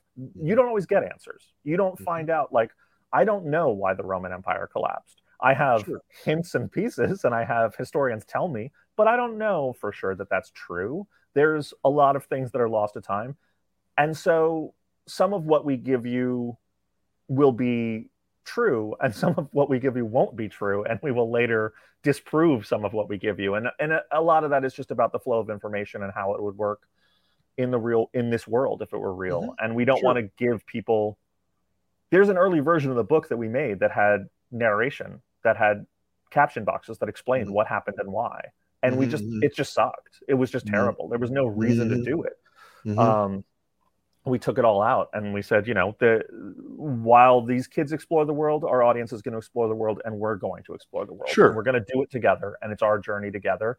And you come along for it or you don't. Um, Yeah. But yes, there are answers. It's not just a weird. Yeah. What, what I- is this? uh, What is this land? I I only asked because you gave three examples there at the beginning, and at least one of those three like never answered any of its own questions and sure, of like course. Disappointed everyone as a result. You of know, course. Uh, Yeah. I have I have compli- very complicated feelings about that show. Yeah. Um, the uh, uh, but I love wholeheartedly the journey it took me on, Sure, and I sure. un, un, unapologetically love the journey it took me on, and so There's some no of the, mystery boxes for the sake of mystery boxes. yeah, so we're not doing that. We're Right. trying to make that journey, and that there are answers. Um, and I think the answers are rewarding. And I think you know, in the flashback issues, we try to give you little bits of answers, and Mhm. like some of them are small answers, but some of them are very big answers. And you're going to Yeah. see going forward, especially in eight and nine, little pieces of things that you didn't understand that really answer a lot of questions. And then ten, when Tyler comes back, we turn a lot of the things you know up on their head. Like we're Yeah. kind of reinvent the book every every eight issues um, by Nice. design. So Nice. yeah, Uh, a lot of the book is centered around the, the families and the various families uh, that the, the kids are. Given that you have, you know, a relatively finite length of this story, were there any families that you guys thought up that you're you just you're not going to be able to use at all? no, we I don't- need. I feel like we eventually will use everyone. Maybe I don't. There's certain things that we come up with. They're like, for instance, there's this whole thing that I came up with in issue eight in a phone. Not I. Me and Matt came up with in a phone call. Um, of this whole backstory of these two different families that I don't know will ever be explained. Like, there's all these things where it's like, and it's Mhm. like, it's, there's a family that may only ever be in one panel. Yeah. Um, but I'm so I'm I don't know. I'm curious what all what are you talking? Oh, I know what you're talking about. You're talking about the two families that are the same, the, the two families that are the same and they live in uh warring monarchies of. There's two families coming up who live in uh, competing sex toy shops in their town. Nice. and uh, they're basically ruling. They're basically weird monarchies that Uh-huh. are not Yeah. compatible. Um, yeah so yeah, there's a there's a there's a reason that there are two different sex toy shops. We have a logic to that, um, Yeah. which I, I enjoy. But yeah, no, there isn't anything. I don't think there's anything that we haven't. There have been ones that haven't quite worked, but they're back on the drawing boards because we still need more. You're going to keep discovering the world gets bigger and weirder, um, and then at a certain at issue 19 or so, the world tips on its head in a weird way where it's going to be very different. But uh, maybe that's 20.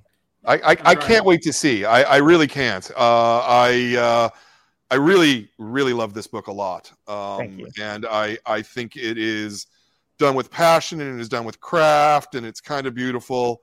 And yeah, I I just you're, you're gonna make it all the way. You're gonna make it all the way to the end, and that's gonna be great. And then then yeah, this is good stuff, man. Thank you, thank you. That means a lot coming from you. That really does. Like, Yeah. uh, I I know that you know, from the first time I I signed in your shop, uh, years ago for We Can Never Go Home, it was a it was a a place that people talked about with great reverence, and and your championing of the stuff that I do and and we do has always meant more than just someone being being supportive. It's always meant a sort of seal of approval that that means really a lot to us both. Well, thank you, thank you. I, I mean, I think I'm just, I'm just another comic shop, honestly.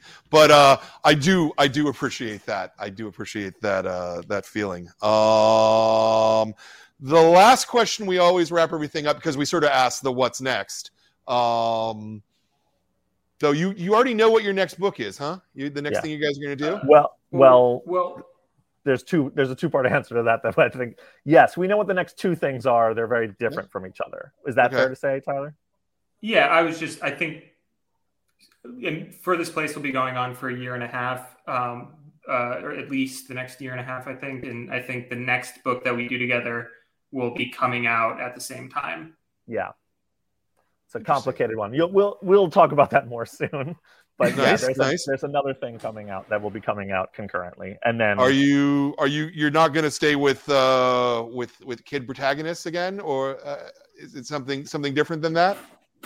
Uh, it's a little different. There's some kids in it though. We like Okay. kids. Uh, Okay. We like kids because it means that when Hollywood studios call us, they're like, "This is really hard to make," and we can laugh at them and be like, "Yeah, it's not our job to make your job easy. Sorry." Um, it's always a it's always a fun phone call for us. Yeah. Oh man. All right. So then the last question always is is what's your advice for people who want to make comics? You know, um, and enough time has passed. I think Mhm. you probably don't even remember what your answers were. You know, five years ago or whenever that was. Um, I'm, I'm sure your perspectives have has also changed. On Yeah. it at this point. You know. My My, my, niece. Oh, sorry, Matt. Go. no go Tyler. I was gonna say I was hanging out with my uh, 11 year old um, niece uh, this past Sunday or Saturday, and she told me she wanted to be an artist, and so I she, she came into my studio and she was like, "How do you do what you do?" And I was like showing her how, like in a fun way that I thought for kids how to do it in like Mhm. maybe about like a minute. Uh, and I finished and I said, "So yeah, that's kind of what it is." She goes, "Oh, that's really boring," and then she left. So. smart. I don't know that I have great advice. Um, But what would be that advice, Tyler? Come on. Yeah, yeah. I, I mean, if I, I think um, it's it's a weird thing that I, uh, I I don't think there's a lot of sport. You don't see a lot of sports fans crossovers with uh, comics fans, um, but it's a thing I hear a lot about in the. It's a thing that's said a lot about in professional athletes and football players and things, which is uh, be yourself. Um, don't try to be anybody else. Uh, I think that's really important. Uh, making comics. Look at that. That could that could be on a T-shirt. That could be on a Yeah. tote bag. That's Yeah. beautiful. Um, my advice. I have uh, uh, what sounds like very cutthroat advice, um, which is save money.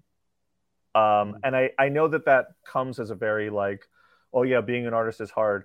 I'm coming from a place of someone who doesn't know how to draw, so my entire comics creation ability is dependent on other people.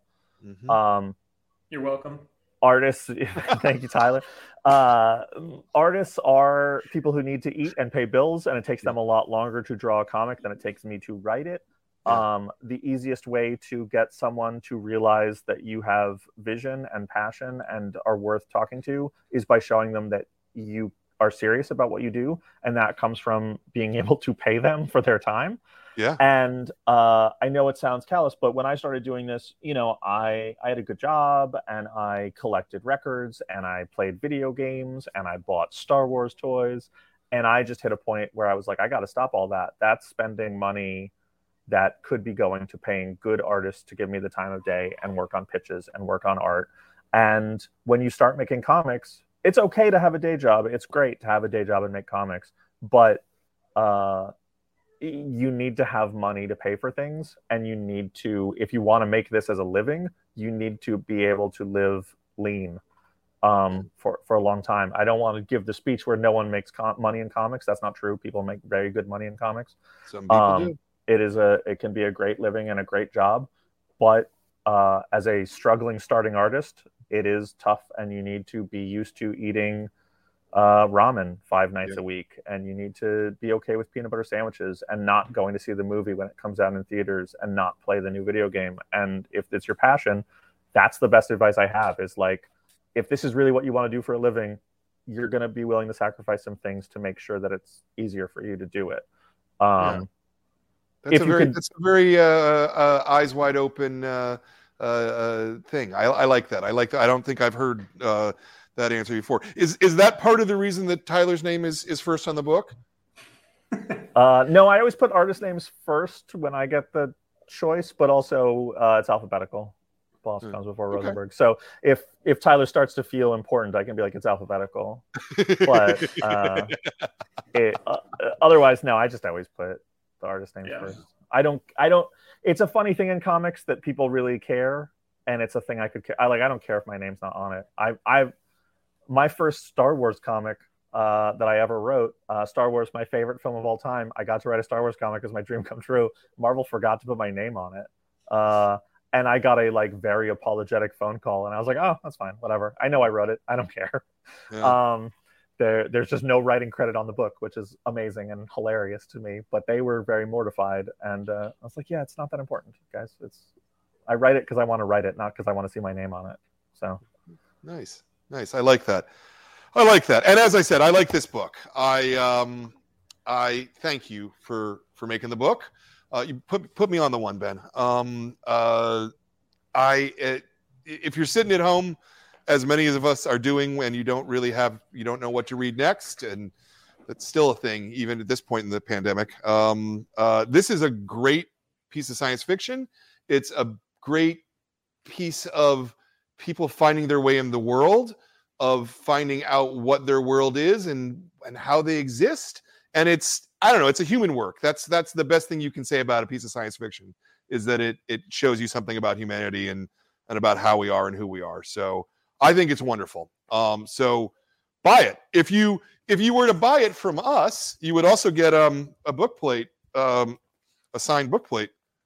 Cool right? So you can do that as well. You can buy it from uh from us uh, and do that if you wanted to. Um, I want to uh, I want to thank um, I want to thank Ben for running the show, running the camera. Uh, I want to thank Jordan, uh, who's our producer, who does does all the backstage stuff, including well, these are now about to be um, um, uh, very soon. So that that's also thanks to Jordan. I want to thank my staff, um, Kat and Zoe and uh, Katie who I wouldn't be able to do this if it wasn't for these people. Um, I want to thank uh, I want to thank all the members of the club. I want to thank everybody who's watching this at home or listening to it or seeing it. Join the club, make us some money. This is how it works. And I especially want to thank um, uh, Tyler and Matthew. Uh, and it looks like Matthew disappeared. So bye, Matthew. Jerk.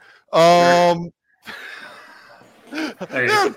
Matthew's back. Yay. Okay. Because I had just literally just gotten to the point where I had thanked everybody, and now I circled back to thank you guys for making comics. Because if you guys didn't make comics, I wouldn't have anything to sell. And and I would be causing trouble in somewhere else. And I'd much rather be causing trouble for comics because you know that's that's that's honest trouble, I guess.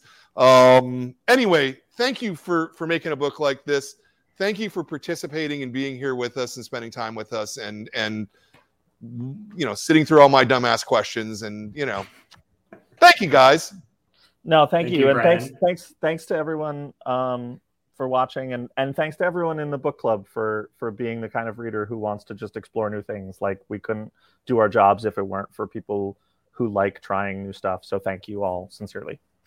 yeah. Yeah. all right.